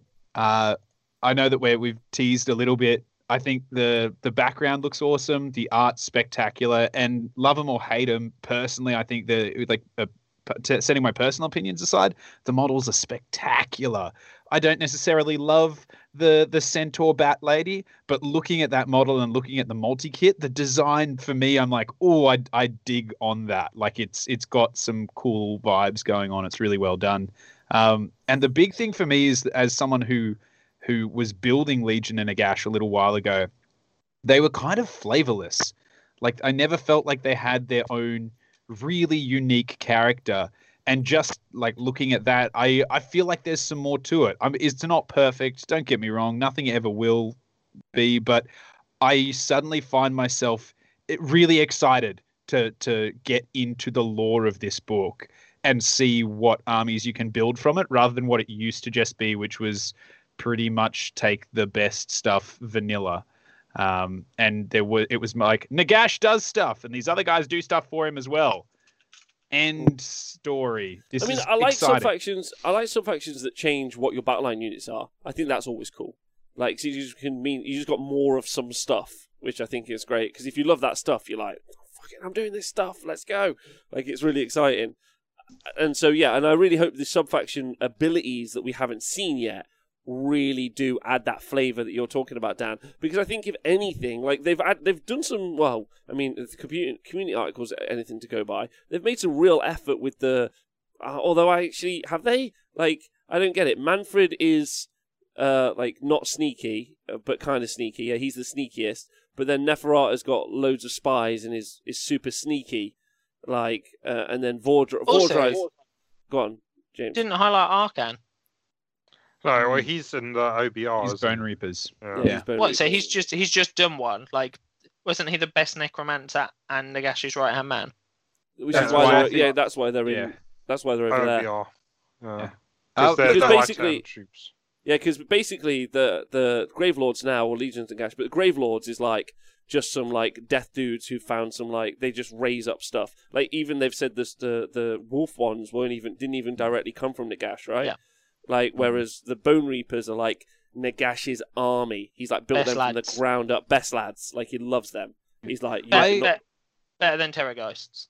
So better than Terror Geists, yeah. They love oh, it. Just yeah. Second. Just reading it, it seems like a slight retcon for Legion of Night, which I like as well, in that they, because if you read it, they're not really saying that he's sneaky. In, they're more saying that he's, like, cunning to, to like, in that he's using bait and, and sacrificing pawns and things like that. Where, so I like it. I like that Neferata's got the spies and she's kind of sneaky, whereas he's more of, like, brutal, like, this is what I want, self-serving, arrogant. And, and you know, like some kind of Russian commander who's like, yeah, yeah, send in more plebs. And they're like, ah, sir, they're, we're running low on plebs. He's like, send them all in. Don't worry, I've got this. Once they've hit their kill bot limit, then we'll go in and finish them off. uh, I think uh, someone, uh, Jog P L C has made a good point here. Nighthaunt should be out of the book. I agree with that massively. Mm-hmm. uh, Arkan should be out of the book, and Nagash should be allowed in all death armies like Archeon. I, I think yeah. I agree with that as well. Although I think the one I'm mostly interested in is Vycroft Dynasty, the Wolf Pack. I really mm. like. I love the model, and I think it's great. And like, it's a nice twist. Like, we haven't really had werewolves in the game, so it'd be really nice to see that. Um, and see. Before that someone shape. jumps in the chat, we know that skin wolves exist, but they were Forge World only and very brief and not very much used. Also, because I learned it today, so I'm just going to share it with everyone because I thought it was kind of incredible. Yeah. She looks like she's in a silk dress, right? Yeah. Did you know that? Uh, Genghis Khan once gave his army all silk vests because if you shot with an arrow, it doesn't break silk. So the arrow goes into you with the silk, and you can just pull the arrow out without it breaking. Huh. Oh. That's, that's right. I learned yeah. that today, and I was like, this is insane. So the arrow still goes in you, you still get hurt. You can pull the whole thing out without breaking it because the silk doesn't break. Far out. Nice. That's actually so what really you're saying is she's hands. Genghis Khan. Right? Yeah. She is, or she was his mum. One yeah, or the other. She used or, to work for him. That's Genghis Khan she's riding right now. Ah, oh, maybe. Mm-hmm. Yeah. Good, good lesson. Because I don't think they were ever certain where he was buried. She came along. It was actually just a really bad Tinder date. He went missing because uh, they they was like they got He's to got the, the end. Scar from Milan. And the yeah, their server came up and was like, "Hey, are you ready for the bill?" And he said yes. And then the s server looked at them and was like, "Together or separate?" And he obviously uh, made the wrong decision there on date one. Uh, yes, I'm moving on because I don't want to talk about silk bow attacks anymore. But like, all good, right? Okay. So, so did they mention where Radikar was? By the way, uh, so are you talking about? Did they mention? Where Radikar which, is in the story. No. Yeah, which, uh, no, which, yeah, yeah. No, Radikar's the, in the the wolf sub-faction. In, the, in with the wolves, okay. Yeah, yeah. Cool. They said um, that on the tabletop, the variety of vi vir Viracos heroes, including Radikar the Beast and Belladama, all count as generals if taken in the Vrykos army. Oh, nice. Um, so, yeah, they're all going to be generals, which I think it would be cool. Um, and that makes them a strong option for players who like support from Leaves and Wizards, which is all fine. The fact that they're all Wizards means they're going to cost a little bit more, um, but hopefully they're really fighty, and also, like, you would hope that, like, the Vamps are really good. Like, it's not about stacking buffs on the Skeleton Warriors mm-hmm. for them to do all the damage. It's like, like they said, you know, the, the Skeletons just kind of pin you in, and then the, the Vamps come and do some kicking, uh, mm-hmm. which would be good. Uh, and then obviously, yeah, so there's this weekend, there's a wave of stuff on release, and then next weekend there'll be another wave of stuff. Um, so, right, okay, so onto the hot story, finally, um, is the four things you need to know about the next edition of Warhammer Age of Sigmar. Um, Woo! Okay, so there's a lot going on here. Number one, we had the game announced on Saturday, which is really exciting. Ba -ba -ba! and we've uh, we've got some Stormcast models to talk about. So uh, I'm going to start off with you, James. James, um, we'll go through. Uh, we'll go through. I'll go find the community article as well, actually, um, about the announcement day because it was on day six. Uh, how do you feel about the Age of Sigmar three launch? Twitch chat, give me some thoughts and feelings on it as well. James, uh, you're first. All excited. Okay. Big, a... big excite, much wows, to the moon. Okay. Okay. Just going to give you hipster phrases. That's all I'm doing. Just going to make Warhammer cool again with this new box set. Okay. Uh, oh, right. Good, good, good. Uh, all right. So, Dan, where are you? I'm, I'm in a pit of self-loathing, Rob. A pit of self-loathing. Why? Because I'm, like, edition-wise, I'm thrilled. I'm really excited for A O S three. Even if none of the rumors and everything's completely different, I love a big change-up and a shake-up. And my greatest disappointment with the G H B and the F A Q is that it didn't really shake up or change that much. So I'm excited for a change. The self-loathing, which I've started, I've started flagellating myself um, just to make sure I was in there, is that I really, really want to do a Stormcast army. Should we send you more Liberators on? None, none Liberators, none Liberators, none. And it's it's those the new models that they've put out, and not even the the flappy, stabby, sanguineous lady. It's the two regular crew that I'm just like, oh gosh, that design really gets me, and I really want to build it and paint it and play it. And uh. anyway, so that's why I'm full of self-loathing, because I want to do a Stormcast chamber. Okay, well, look, you're not the only one. If I can put that into context for you, those Thank guys God. have got me hype. Yeah. Okay. I think I tried to t talk to you about this on the show the other day, and I don't want to go into it too much. But I, I'm a little bit uh, unhappy with the angelic nature of the main character. I think he's a great sculpt, but I really don't want the Valkyrie style or angel style aesthetic to be applied to Stormcast. But that's a me thing. That's not an every person thing. Um, but I think the battle line units are cool, and actually Thunderhammer, fucking Dick Kicker, I'm super into him. Oh. Like, yeah, like I'm really, really horny for that fella. Nathan, my friend, my good friend, how do you feel about this launch? Oh, yeah, obviously super excited that we can play with watertight rules. Mm-hmm. um, that... Good. Yep. It's going to make a nice, nice change. So, um, yeah, looking forward to that. The Stormcast look all right. I don't think, you know, I don't think I'll be collecting those guys unless... I do, and then I will, but I, I'm not planning on it. I'm hoping to see whatever they're fighting against, and yeah, that's yeah, excited to see what what they're up against, really, because it's it sounds like it's destruction. It does sound and, like it's destruction. What did you think of the video? Sneaky destruction. Uh, yeah, the video's cool. Sneaky destruction, right up my alley. So yeah, I want to sneak around and stab some fuckers and nick. Nick some soldiers out from underneath a campfire and all of that shit. So let's do that. Yeah. You know what the best move would be is if the new box comes out and it's Stormcast v Stormcast, and they're like training montage, the box set, and all these people have been waiting for destruction or anything else. Just like what? And they're like, yeah. So it's a great box to buy. Either you get one really big army to start off your new Stormcast collection, or two different people can start off Stormcast armies. Everyone's a winner. Eat a bag of dicks, destruction.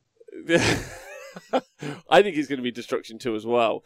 Um, uh, so yeah, like let's kind of fly through it, like uh, because we talked about this on the show the other day. But I want you to know, like I want everyone to know where I, I sit on it. And I think number one, the artwork on the front cover is lush, like truly lush. Really like it. While I'm not into like what the model looks like, I think it just looks a, a great. So is all the other artwork. And again, more on that. Love the map. Love, love the map because I've already decided. Where did I decide I'm from? Uh, I'm from Lookaway Point, which is in the uh, the southeast of uh, this realm of Gur. Uh, I'm really excited about being from there. I've picked my homeland, so when I design an army, I'm going to be like, find a lookout uh, lookout point. It's going to be really cool. Um, so happy with that. Um, yeah, because you got to pick I a also... place. Where have you picked? You're from? Where have you not Can picked? Where also... you're from? talk about the wonderful design in in the map that everything looks like mouths and teeth. Like, God, the, just the art game is so strong at the moment. Like, look at the map and just everything. It's teeth, it's mouths, it's fangs, it's claws. I'm like, that's uh, I just I know that it's it's really small, but I, I kind of geek out on that that minute detail, and I think it's really great for the world and the building and everything. I want people, Dan, I'm with you, and thanks uh, uh, thanks to who said in the chat there, uh, Real Polygeek, I'm from Eldoret, Rob. Like, I want people to just pick where they're from. You just pick a place. You'd be like, fuck you. I'm hanging out in the Bloodwitten Fjords. This is my land now. Yeah? Just tell your story from being, like, I, I think that's cool. If we just pick now, and the next three years, we just row with each other about where's the coolest place, you could just stand for places. Like, uh, James, if you want, you can be from Farthing Veldy. Or I'm going wherever the crab is. You're from the Underchasm Gulch. I can't. That'll do. Is the crab there? Uh, yeah. I mean, it could be. It's a gulch. I think yeah, that's cool. Where crabs there. Hang out. I'm not a is crabologist. The, is the worm on here? Because I my favourite place was the worm. The the the the city on the back of a worm, wherever that it was. I don't know. I'm if not it's sure be on where that is. I know Nathan's from Lake Hoarfrost. What is that? If you ask that, that, that makes that makes inappropriate jokes really not funny and awkward, actually. So, please don't do that to me. Uh, um, oh yeah. Anyway, so just looking at the maps. Um, right. So uh, the model. So let's talk about. Uh, okay. Well, two things we need to talk about. Number one, the announcement is very exciting. Okay. Very important. Yes. Yes. How do we feel about it being announced from someone's bedroom? And how do we feel it being announced with the wrong word on? Me, for me personally, forty-five out of ten. Over the moon about it. Uh, James? Uh, do you know, like, the bed, the bedroom doesn't bother me. Right, because okay. I think, like, everyone's probably seen, like, a Zoom meeting, a Skype meeting, a Skype business meeting, whatever they do, for whatever living, from somewhere that we wouldn't have done it from. Eight, two years ago or whatever it is now, nineteen months ago. So that bit doesn't bother me so much. Um, I think the, I think as a single, like if we just take it as a single iOS release, it's good. Like it's exciting that it's come in. I'm pumped for the new models. I'm pumped for like some rules clarity and some tidying up. But I think if you look at it objectively in like the realm of stuff that Games Workshop have recently released, so like ninth edition forty K, not so good. Because I think like the hype for forty K was like big video, huge release, pump okay. box set. And instead what we've seen is uh, a new, like a new slightly moving GIF, an awful... awful graphic realm gate and two models, three models. Yeah, like Warhammer Nerd not happy that we uh, we're contextualizing the entire experience of the release as opposed to only focusing on the positive. Uh, I think it's worth noting uh, because I think actually uh, with the announcement today, um, thanks for the free food chain. You use the bread I don't like. It's not like that at all. It's not like that at all. Actually, uh, what's actually going on um, is that forty K got a huge delivery of their game with a video, and actually this leads on to the conversation that we might be expecting it, because they've also launched a website today at the same time. So for context, you set up the bad delivery to talk about that it may have been early and we might be seeing a better delivery in the future, which is mm. an interesting conversation if you allow the conversation to occur. Dan, I... how did you feel about it? Like, I'm I'm okay with how they did it. But for me, every like in and I actually work in this a lot. So uh, I work for a streaming company at the moment. I have to do a lot of online meetings. And uh, for some of you that might not know, but plug, plug, plug, I wrote a little mini series that's doing the current rounds on the festival circuit. So I have to do a bunch of interviews um, and obviously doing this as well. But I wanted a little setup for those interviews.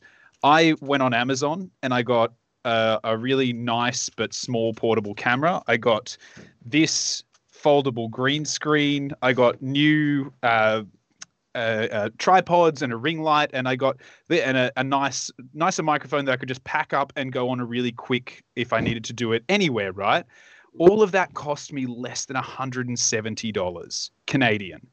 So we're probably looking at about one hundred pounds. Now, I know that COVID's hard. I know that it's changed everything. But for a company that has the money it has and is investing the money on display and on appearance, the way you do something matters. That's why I personally, like for a lot of these, like even Zoom meetings that I have to go to, I take pride in how I present it.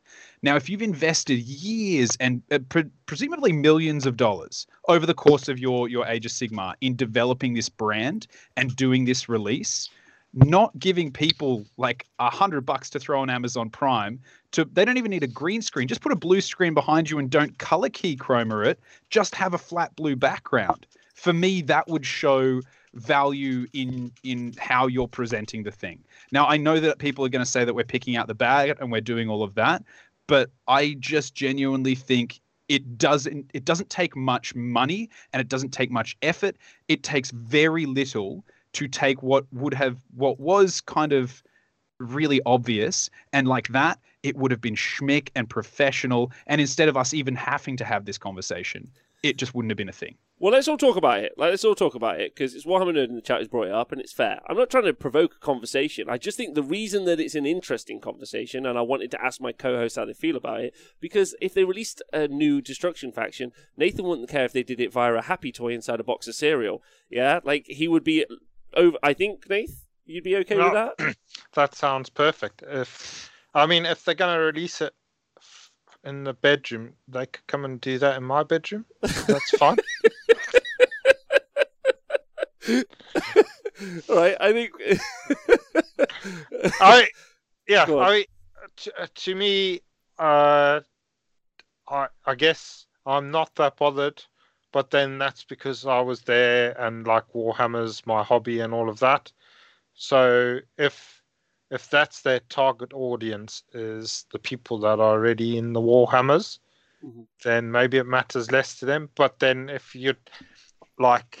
Uh, trying to do a proper professional delivery and you're hoping to maybe uh, hit a few other people that are out and about, maybe some D and D people and stuff like that, get them interested, then maybe you would want to do something about the presentation.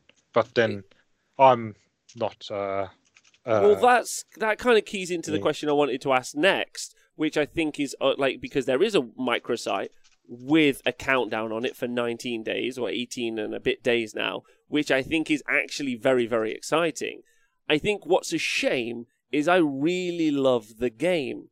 Thanks, Lord Wilco, for subscribing. And I think it's a little bit disappointing that that is the best version of it that we got as an announcement, because I think the model's cool, because actually one of the things I've been talking about a lot is I'm pretty frothy to find out about the new faction because of the video. I think that that's a really, really good, um, mm. like, I think that's a really, really good thing and an exciting thing, right? For us, like, as a community, to be excited about it, because they didn't show everything. They just showed us some Stormcast and they showed us some slimmed down Stormcast. Anyway, I just think, I don't think the delivery I, system was particularly well it's, done. It's, and, and for people that are pointing out, like, it's, it's about making us feel comfortable uh, with the people. We're seeing they're human. We're seeing their hobby spaces. I completely do get that. But what I'm talking about is marketing. I'm talking about design, marketing, and what you want to execute. Because if the goal was for us to feel like we were engaging with them on a personal level, absolutely use those cameras. But it's at odds with the rest of the presentation. Have it more local. Have them playing the game while they're talking about whatever. You can do it anyway. But when you have these like really nice, like I'm I'm watching it now, like these edited things with the the flash cuts, music, character models coming across the screen, showing off art. It looks so awesome. And then you go to a couple of guys in their bedroom. Well, um, I, I think one of the things that kind of upsets me a little bit as well, like before we get onto the exciting parts, is do you remember the last time we had a countdown timer? Does anyone remember the countdown timer that we had last? Wasn't it? It was just stories, wasn't it? I feel like a lawkeeper at this point of like mm-hmm. the, the the situations. That uh, yes, thank you, Twitch chat. Thank you. Uh, if some people remember, if you don't remember the last time there was a countdown, I'm not gonna. It doesn't matter. It doesn't matter. There was. It was disappointing though. The end of the countdown is all I'm gonna mm. say. Uh, anyway, right. Let's talk about these models. So, uh, how do you guys feel about the Beast Slayer? Nathan, I know you're quite keen on this. The Beast Slayer? Yeah, well, sorry. Oh, uh, oh on the... Yin, Yinjester. Yeah, yeah, yeah. Oh, yeah. She sounded cool. Uh, I like the way that she makes the other Stormcast a bit nervous, because she's a bit loopy-de-doop. Loopy. She's a bit of a rogue, you know, like uh, a bit vicious. So they're like, uh, look at her sideways. Yeah. So yeah, I like that. I thought that's cool. Yeah, yeah. Um, Gets the job done. James, how do you feel about her? I, I, I think, I think, like, I just love it. Like, and the quality, like, I don't know. I'm going back there because sod it, I can. Like, quality of release. My debate was never someone's bedroom, because I think like that might just be what's happened. In my opinion, that doesn't matter at this time. But like, someone's designed that model, someone's built that model, someone has painted that model, all of which, huge fan of. And then bef- as it got released, it got released with a big fat giant typo. Well, I mean, it's the funniest release of all time. Because they were like, uh, yeah, they were like, because of this. Everything we hope is completely watertight. We've really explained everything that needs to be explained. There should be no room for ambiguity or interpretation at all in this. Everything. And there was a fucking typo. And there was a fucking typo. It's hilarious. Like, it's a hilarious release. Like, it's worth talking about. The problem is, is what I want is them to release the game. I want the new rules. I'm very excited for that. But what I fervently hope, and what the what I wasn't getting from the two guys in the bedroom with the with the typoed release, was that they'd put loads of thought and energy into making it good. And it's different departments. That's something to talk about. The different departments are, yeah. Um, uh, the, the typo correction was deliberately omitted. Is a good joke, right? The the I know it's different departments, the marketing team to the rules team, but after the winter F A Q and its non-release, yeah, and um, with some like heavy-handed F A Q stuff, I think uh, like recently, like I think ultimately I'm a little, just a little bit concerned, because I'd really like it to be great, because I just want to swing and I just want to go into the edition like super excited, and that's just something that put like a bit of a burr in me. Like I was a bit like, oh, for God's sakes, like dudes, like it's funny, like.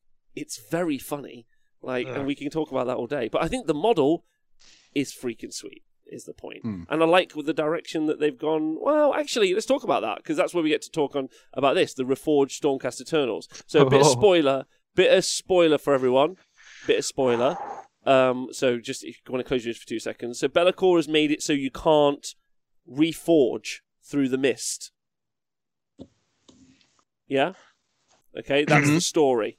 Well, not okay. always. Like, it's just, it used to be that Stormcast, they didn't want to die. They weren't, it's not like they were going out and being like, yeah, well, some of them were. Some of them were, like, really getting really fucked up. But now, not all of their soul, souls get back. Like, Bellacor's kind of messed it up. Mm-hmm, mm-hmm, mm-hmm.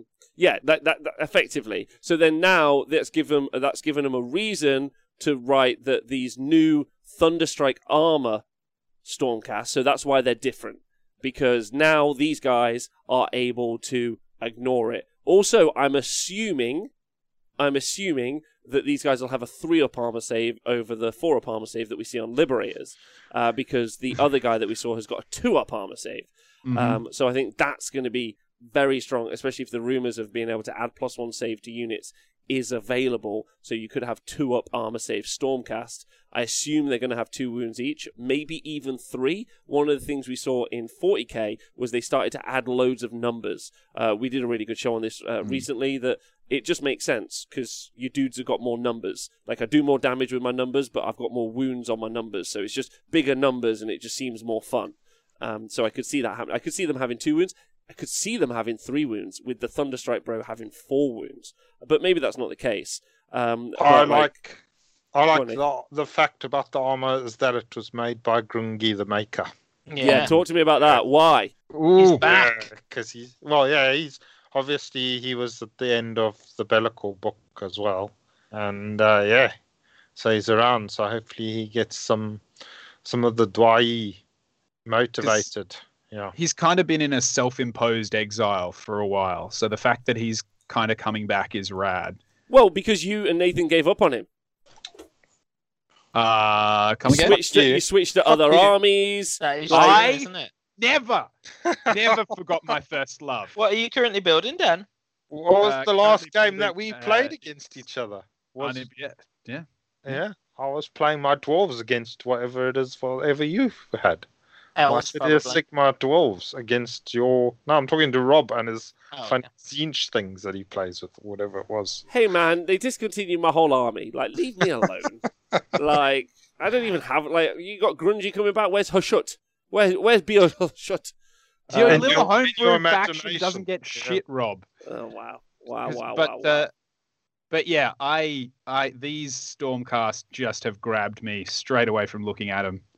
Um, and honestly, it's the design that I like. That see, if you, for those who are not listening on the podcast, if you're looking at them, look at the helmets. They've still got the golden helmet with kind of the sunburst, but it's not attached and floating off the back.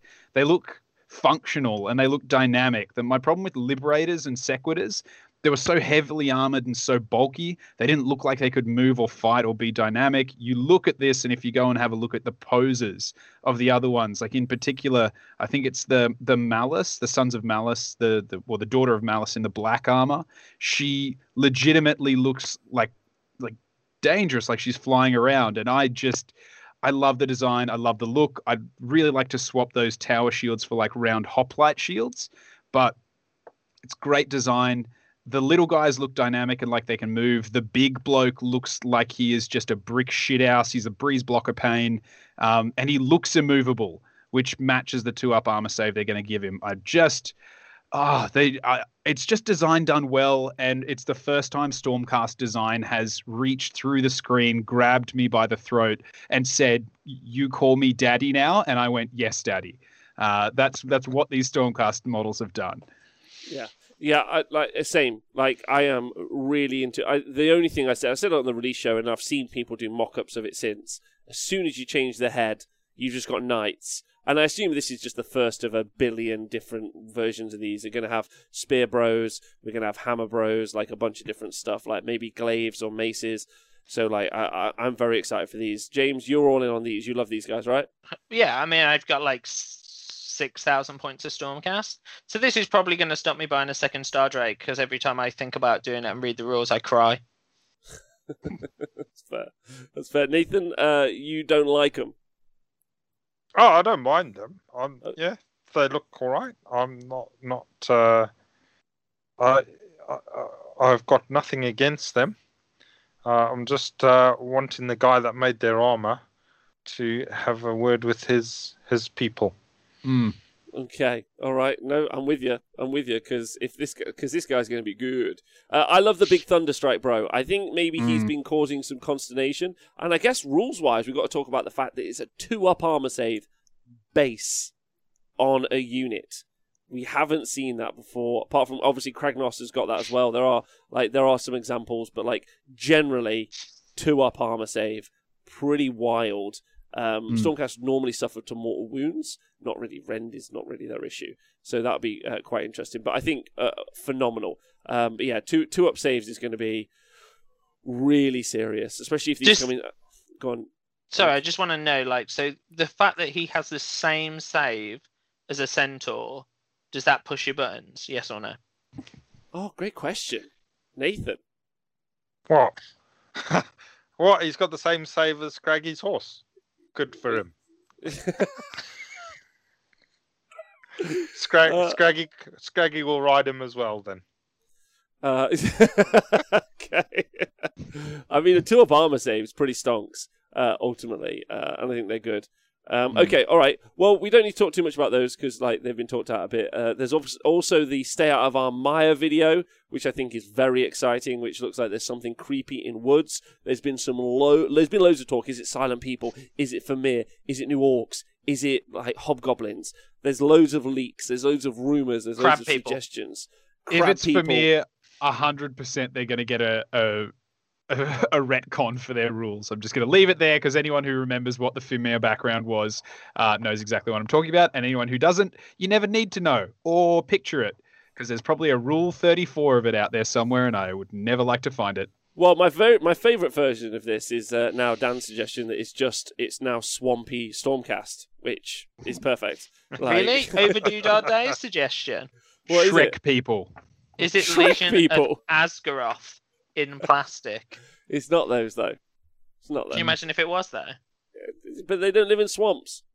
They do now. Yeah, they might do now. Because they're like, all, left. all other dwarves are good and live in like traditional good dwarvy places, and then your little homebrew crew get to live in a, a peat bog. That seems appropriate. And they liked, they liked centaurs, didn't they?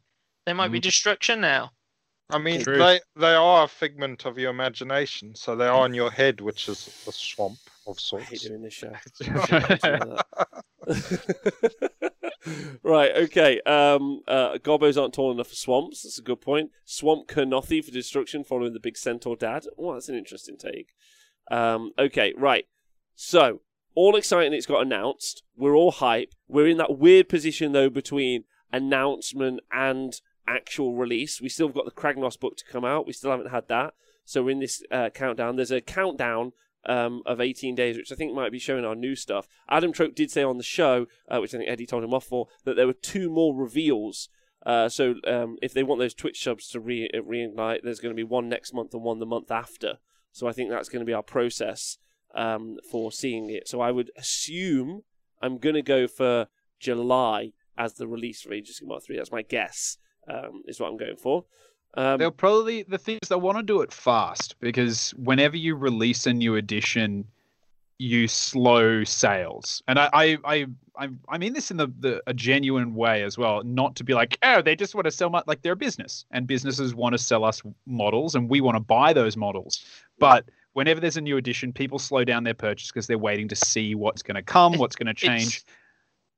It's, it's yeah. like a fragile balance, isn't it? Mm. Because th what they want to do now is build hype so that when they release a box set, there'll be some people that are like, I don't want either faction, but I'm buying it, and they mm. sell, which I imagine is probably what happened with the forty K one. Mm. Um, but also, yeah, like if I'm currently buying K O or mm.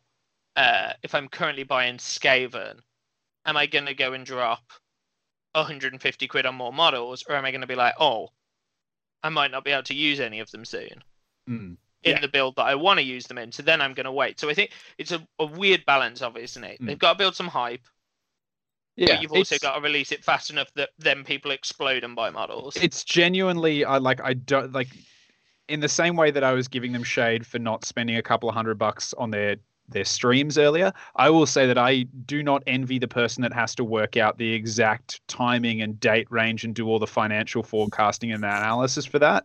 I know we've just gone very far away from hobby stuff, and Rob, I believe you're probably laughing because you reckon that they just don't do any of that and they're just like, roll the dice, let's do it. But genuinely, I, I respect the, the business level that that requires, because that would be really shitty to try and manage. Yeah, I, I, I imagine uh, I imagine it's a very complicated procedure to roll whatever bones they do in the cup they ask the old guys they need to do. Anyway, uh, right, so, the ex let's, let's get fucking into it. Taking my shirt off, I'm so excited. Right, four things you need to know about the next edition of Warhammer Age of Sigmar. Let's get hype. Four Lay things. Them on me. Four things. I, I can only count to three after a small boating accident, so I'm going to need you to count uh, up for me. Okay, all right, so, very exciting. Not gonna make First it. one. First one, the story continues. So, forty K, when it got released, they had like a nine new things about forty K sort of thing as an article. It was like nine new things about forty K because it was ninth edition. This is the third edition of Age of Sigmar, and we've got four things we need to know. It's kind of the same, but like, kind like just kind of the same. Like Not a horse, uh, like a centaur, this reveal has four legs. Yeah. Exactly, right. So the, the story continues, which obviously, did anyone think it... That would have been... I mean, is that earth-shattering news to anyone? Like... one hundred percent. I thought they were going to stop. Yeah. No more story. I thought that was the end of the but, story. But, okay, I can... But think about it this way. For a company that left Warhammer Fantasy and forty K pretty much in, in Groundhog Day for decades... They've only been advancing the story for a few years now. Comparatively, that is a drop in the ocean. I can see how that's still an exciting concept. Uh, very exciting. Uh, right, so next up, built. So no, that was number one. Like, that intern really, really, really pushing the boat out on that one. Uh, it, this is like on your word count. It's like, do, just putting my name in count for, for hitting, hitting that. Um, Instead right. of by, it's written and prepared by, and you're like, yeah. nailed it. Right, built to work with existing battle tomes. Okay, the core rules for playing Warhammer Age of Sigmar may be seeing some pretty major changes, but your existing battle tomes will work just as well as they always have. In fact, the new edition has been designed around the current books to give you the most trans seamless transition possible. So, built around the current books. So, uh, you'll be able to use all your current books, like Beasts of Chaos um, and all the other stuff in this, which is perfect. So, uh, that's good. That means you don't have to buy any new books unless they release any new books. Um, uh, the interesting thing about this picture that was pointed out to me is almost everything in this picture, other than the models, is unpurchasable now by Games Workshop. Uh, that Wildwood, uh, you can no longer buy that. Uh, this tape measure, you can no longer buy that. Um, most of this scenery you also can't buy. Uh, None so... of that scenery you can buy anymore. Um, could we also talk about like the points disparity between the K O and the Orcs here? Like, if it's the, it's I presumably it's the K O. It's a narrative game. No reason those guys aren't in the boats. These greenskins are about to get shit mixed. It's, it's narrative, though.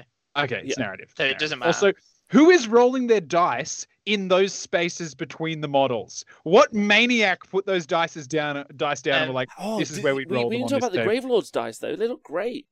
Um, right, anyway. So, it's not to say you won't be getting any updates in the future. The changes being made to the core rules allow for all sorts of exciting new opportunities for your favourite factions. In fact, changes to one feature in particular will give your armies a hugely updated way to grow as they battle.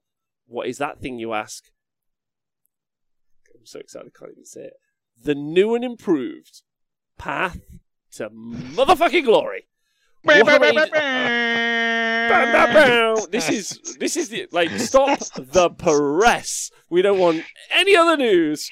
Oh baby, Warhammer Age of Sigmar has always been a narrative-driven game, and while the existing rules allow you to follow a champion as they amass glory points and fight for domination, the new edition will expand the campaign system even further. So good, um, so so good.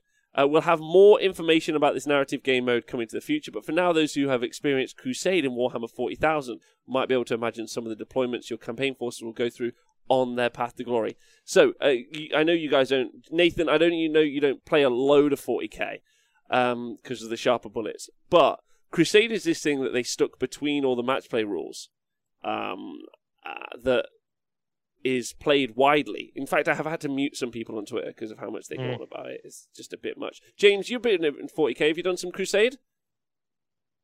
Uh, so I, I'm going to try and be super positive here because actually, like, I can just see in the chat, there's loads of people super pumped for it. Yeah. Um. So I have to say that I got into eighth edition forty K, somewhere in between all the lockdowns, um, by basically making up our own rules and just rolling dice and buying models. It was super good fun.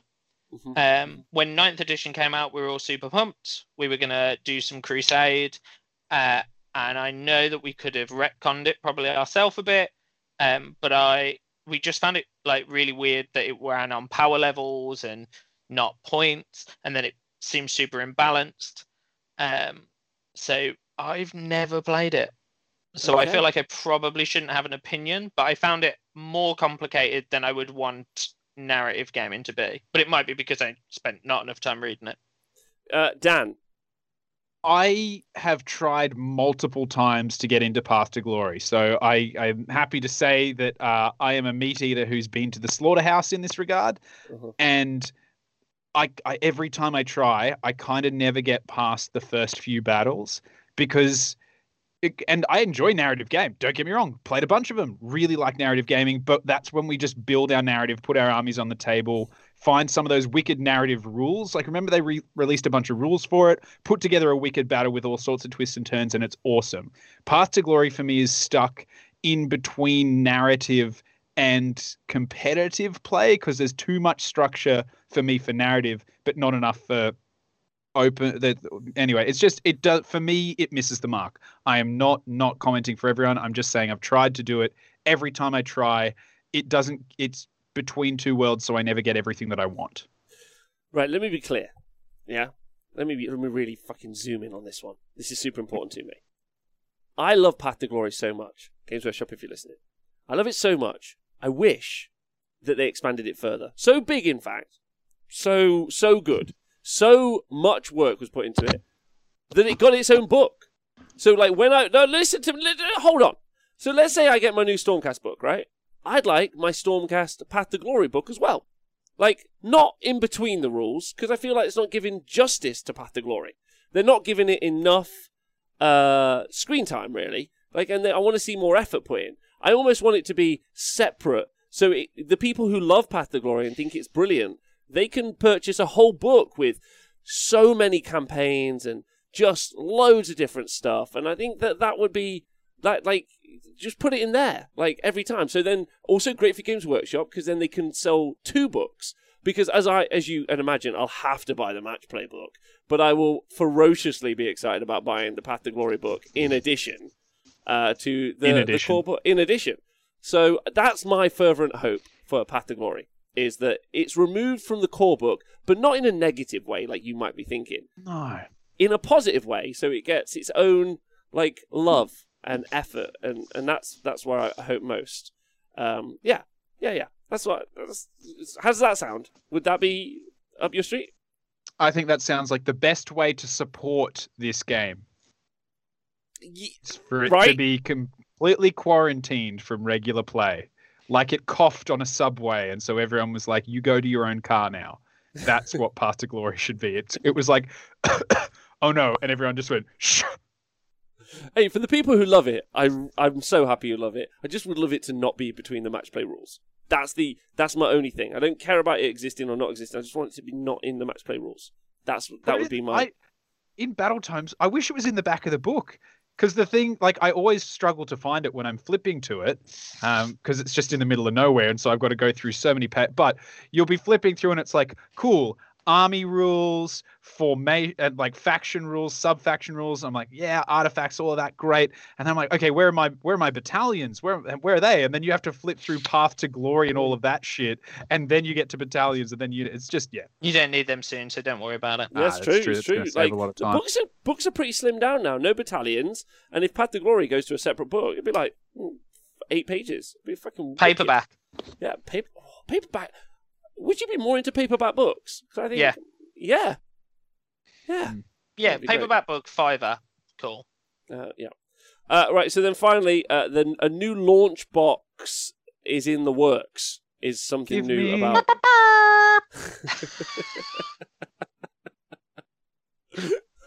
Give me three. Give me three. And, right. and if there's not that many, I'm going out there. I'm going to buy three. Okay. And I'll sell you whatever half's not Stormcast. Chat, I'll go halves with any of you, but you don't get the Stormcast. Okay, so there's an eighteen-hour um, uh, countdown. So one of the things that happened with the forty K launch, and I think will happen for the Age of Sigmar launch, and I'd like our community at least to be conscious of, is that more than likely it will be a limited edition box that sold out like Indomitus box did. So... I would just like you all to be conscious of that. I'm not bringing it up as a negative, although it is a negative. I'm bringing it up for everyone so that they can be like, cool, I know to, on pre-order day, to go, like, pre-order myself a copy because it will sell out, like Cursed City and Indomitus and everything else. So I think that's just something that has to be said by us as content creators mm. for the people listening at home so they can feel like, okay, sweet, like, that, like I know that now. Um, so I think that's really important. Um, so, yeah. Uh, I mean, exciting, right? Nathan, do you think you might be getting this box? I think I might be, because I really like the Stormcast. I think they look super sweet. Yeah, yeah, I reckon, because you'll probably want uh, some of the other gumph that comes with it. Uh, and then, yeah, I'm sure somebody would would want to swap Stormcast for whatever the other thing is. So, yeah. Yeah, yeah, definitely. Uh, yeah, if there's Goblopalooza in the other half, I'm in. Or whatever it is. I hear that's all the other half is. It's just five Goblopaloozas versus an army of Stormcast Eternals. There you which go. means, which means we know. I like, hope not, because we know they're definitely already out of stock of Goblopaloozas. Don't know where they are though. Don't know where those Goblopaloozas are. As long are. as they don't do the thing that they did for the Soul Wars box, where they don't give you a full unit's worth of models, oh, where they're like, one hundred percent, you're not getting enough units. Model. Oh but, my god! You know, you know the big dude, the big brick shit house that they've shown off there. He'll be like, I am phenomenally strong and fielded with two of my brothers in a unit of three. They're going to give you one and a half. No, no, like, you they'll get be like, two. You'll get like two, that, Dan. And then they'll be in an easy-to-build two box because every set of Stormcast has not been enough models. Wasn't it eight Liberators in the first one? Yeah. And then an easy build and three Retributors. And then the next box was eight Sequiturs, mm. three Evocators, and then some easy build boxes. But the easy build box of the Evocators was then three, so you always had one extra. It's it's a while. Maths is hard. Maths is so hard. Like, listen. I'm sorry, give them a break. I know how to put up a green screen okay. and stand in front of a, a webcam, but counting to minimum unit sizes requires all of your fingers and all of your toes. And if you worked in construction with circular saws, there's a chance you don't have all of those. As yeah. previously mentioned. Previously mentioned. Uh, Nath, what are your thoughts about the launch box? Uh, Cohen Canberra, thanks for subscribing. Thanks everyone for tuning in live. There's loads of you watching today. Super awesome of you. I hope you're all well. Uh, yeah, Nath, what are your thoughts about that launch box, baby? Yeah, I just need to see what the other offers, and then I'll probably be in on it. Okay. So yeah. if it's is it if it's any is there is there a destruction army that you wouldn't purchase? Like if it was destruction, but it was I'm trying to think about things that you hate. Um, really organized accountants. In the forest, in the swamps. uh, yeah, maybe not. Maybe then. Maybe I'd give it a miss. Yeah, yeah. Okay, I'm I'm not into the destruction ac accounting crew, but other than that, yeah, sure. Okay, all right. No, the ch the chat have got you. What if it's an elven army, but destruction? Oh, oh. Uh... oh, he hesitates. He's thinking. Ooh. I don't know. That's kind of uh, like you yeah. can give it, but you got to take it as well. Sort of a question, isn't it? Mm. Bog trolls. It's an army of bog trolls, but they've got pointy elf ears, and they identify as elves. But yeah, they won't be elves if they're destruction, will they? I don't know though. There's like there's chaos elves now, and that's pretty unheard of. Chaos elves. Yeah, there's uh, there's uh, like in the Poison Tongue, oh, okay.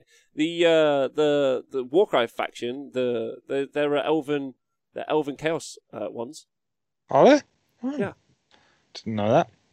Yeah, yeah no, I mean if Thank if, if if if elves turn into destruction, then they become something else. Fairies, then I'm in.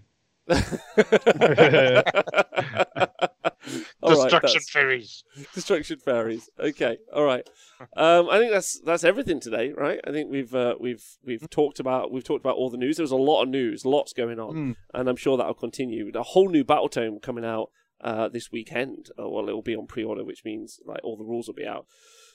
Um, I did not see the leaked War Scroll from S SBGL, um, Soulblight Gravelords. Can we not call them the S B G L? Can we not just call them the Gravelords? It's so much easier if we just if we just shorten it down to a G, like or a G L, or, or we just call them the Vamps. Yeah, like the band. Yeah, T Vs. I think the Glords. The, the um, Glords.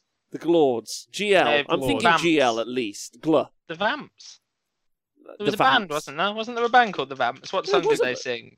We yeah. could go off to it and piss off Joe because he'd have to edit the video. Very late. The G-Lords. G-Lords works for me too. Uh, or L O N two. That's fine. The um... G-Lords. I, I kind of like it because it sounds either like they're a bunch of dickheads at a club or like slightly sexual but unconfirmed. Okay. All right. That's fine with me.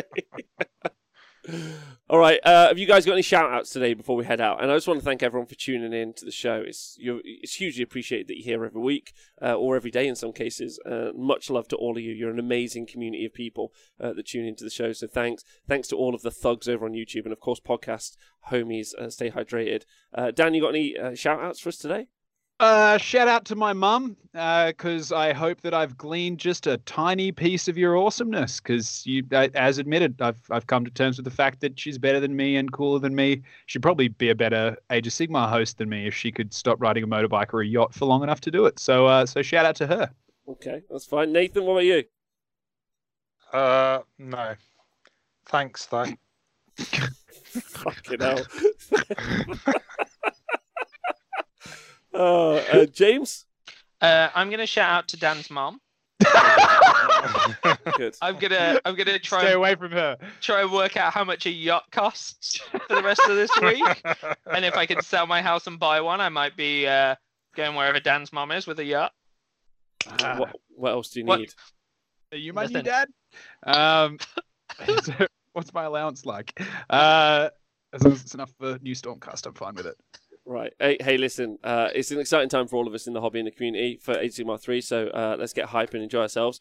Um, thanks, everyone. We're going to do a raid now um, and go just make someone feel happy uh, and go watch some people, so it's going to be super fun. So I've put that in the chat. Uh, thank you to my three co-hosts. You're all wonderful people, and it's it's a pleasure to be able to have some jokes about something we all love with all three of you, so uh, appreciate it. Uh, and then we're going to, I mean, we can't leave without a final word from... Everything we hope is completely watertight. We've really explained everything that needs to be explained. There should be no room for ambiguity or interpretation at all in this. Every...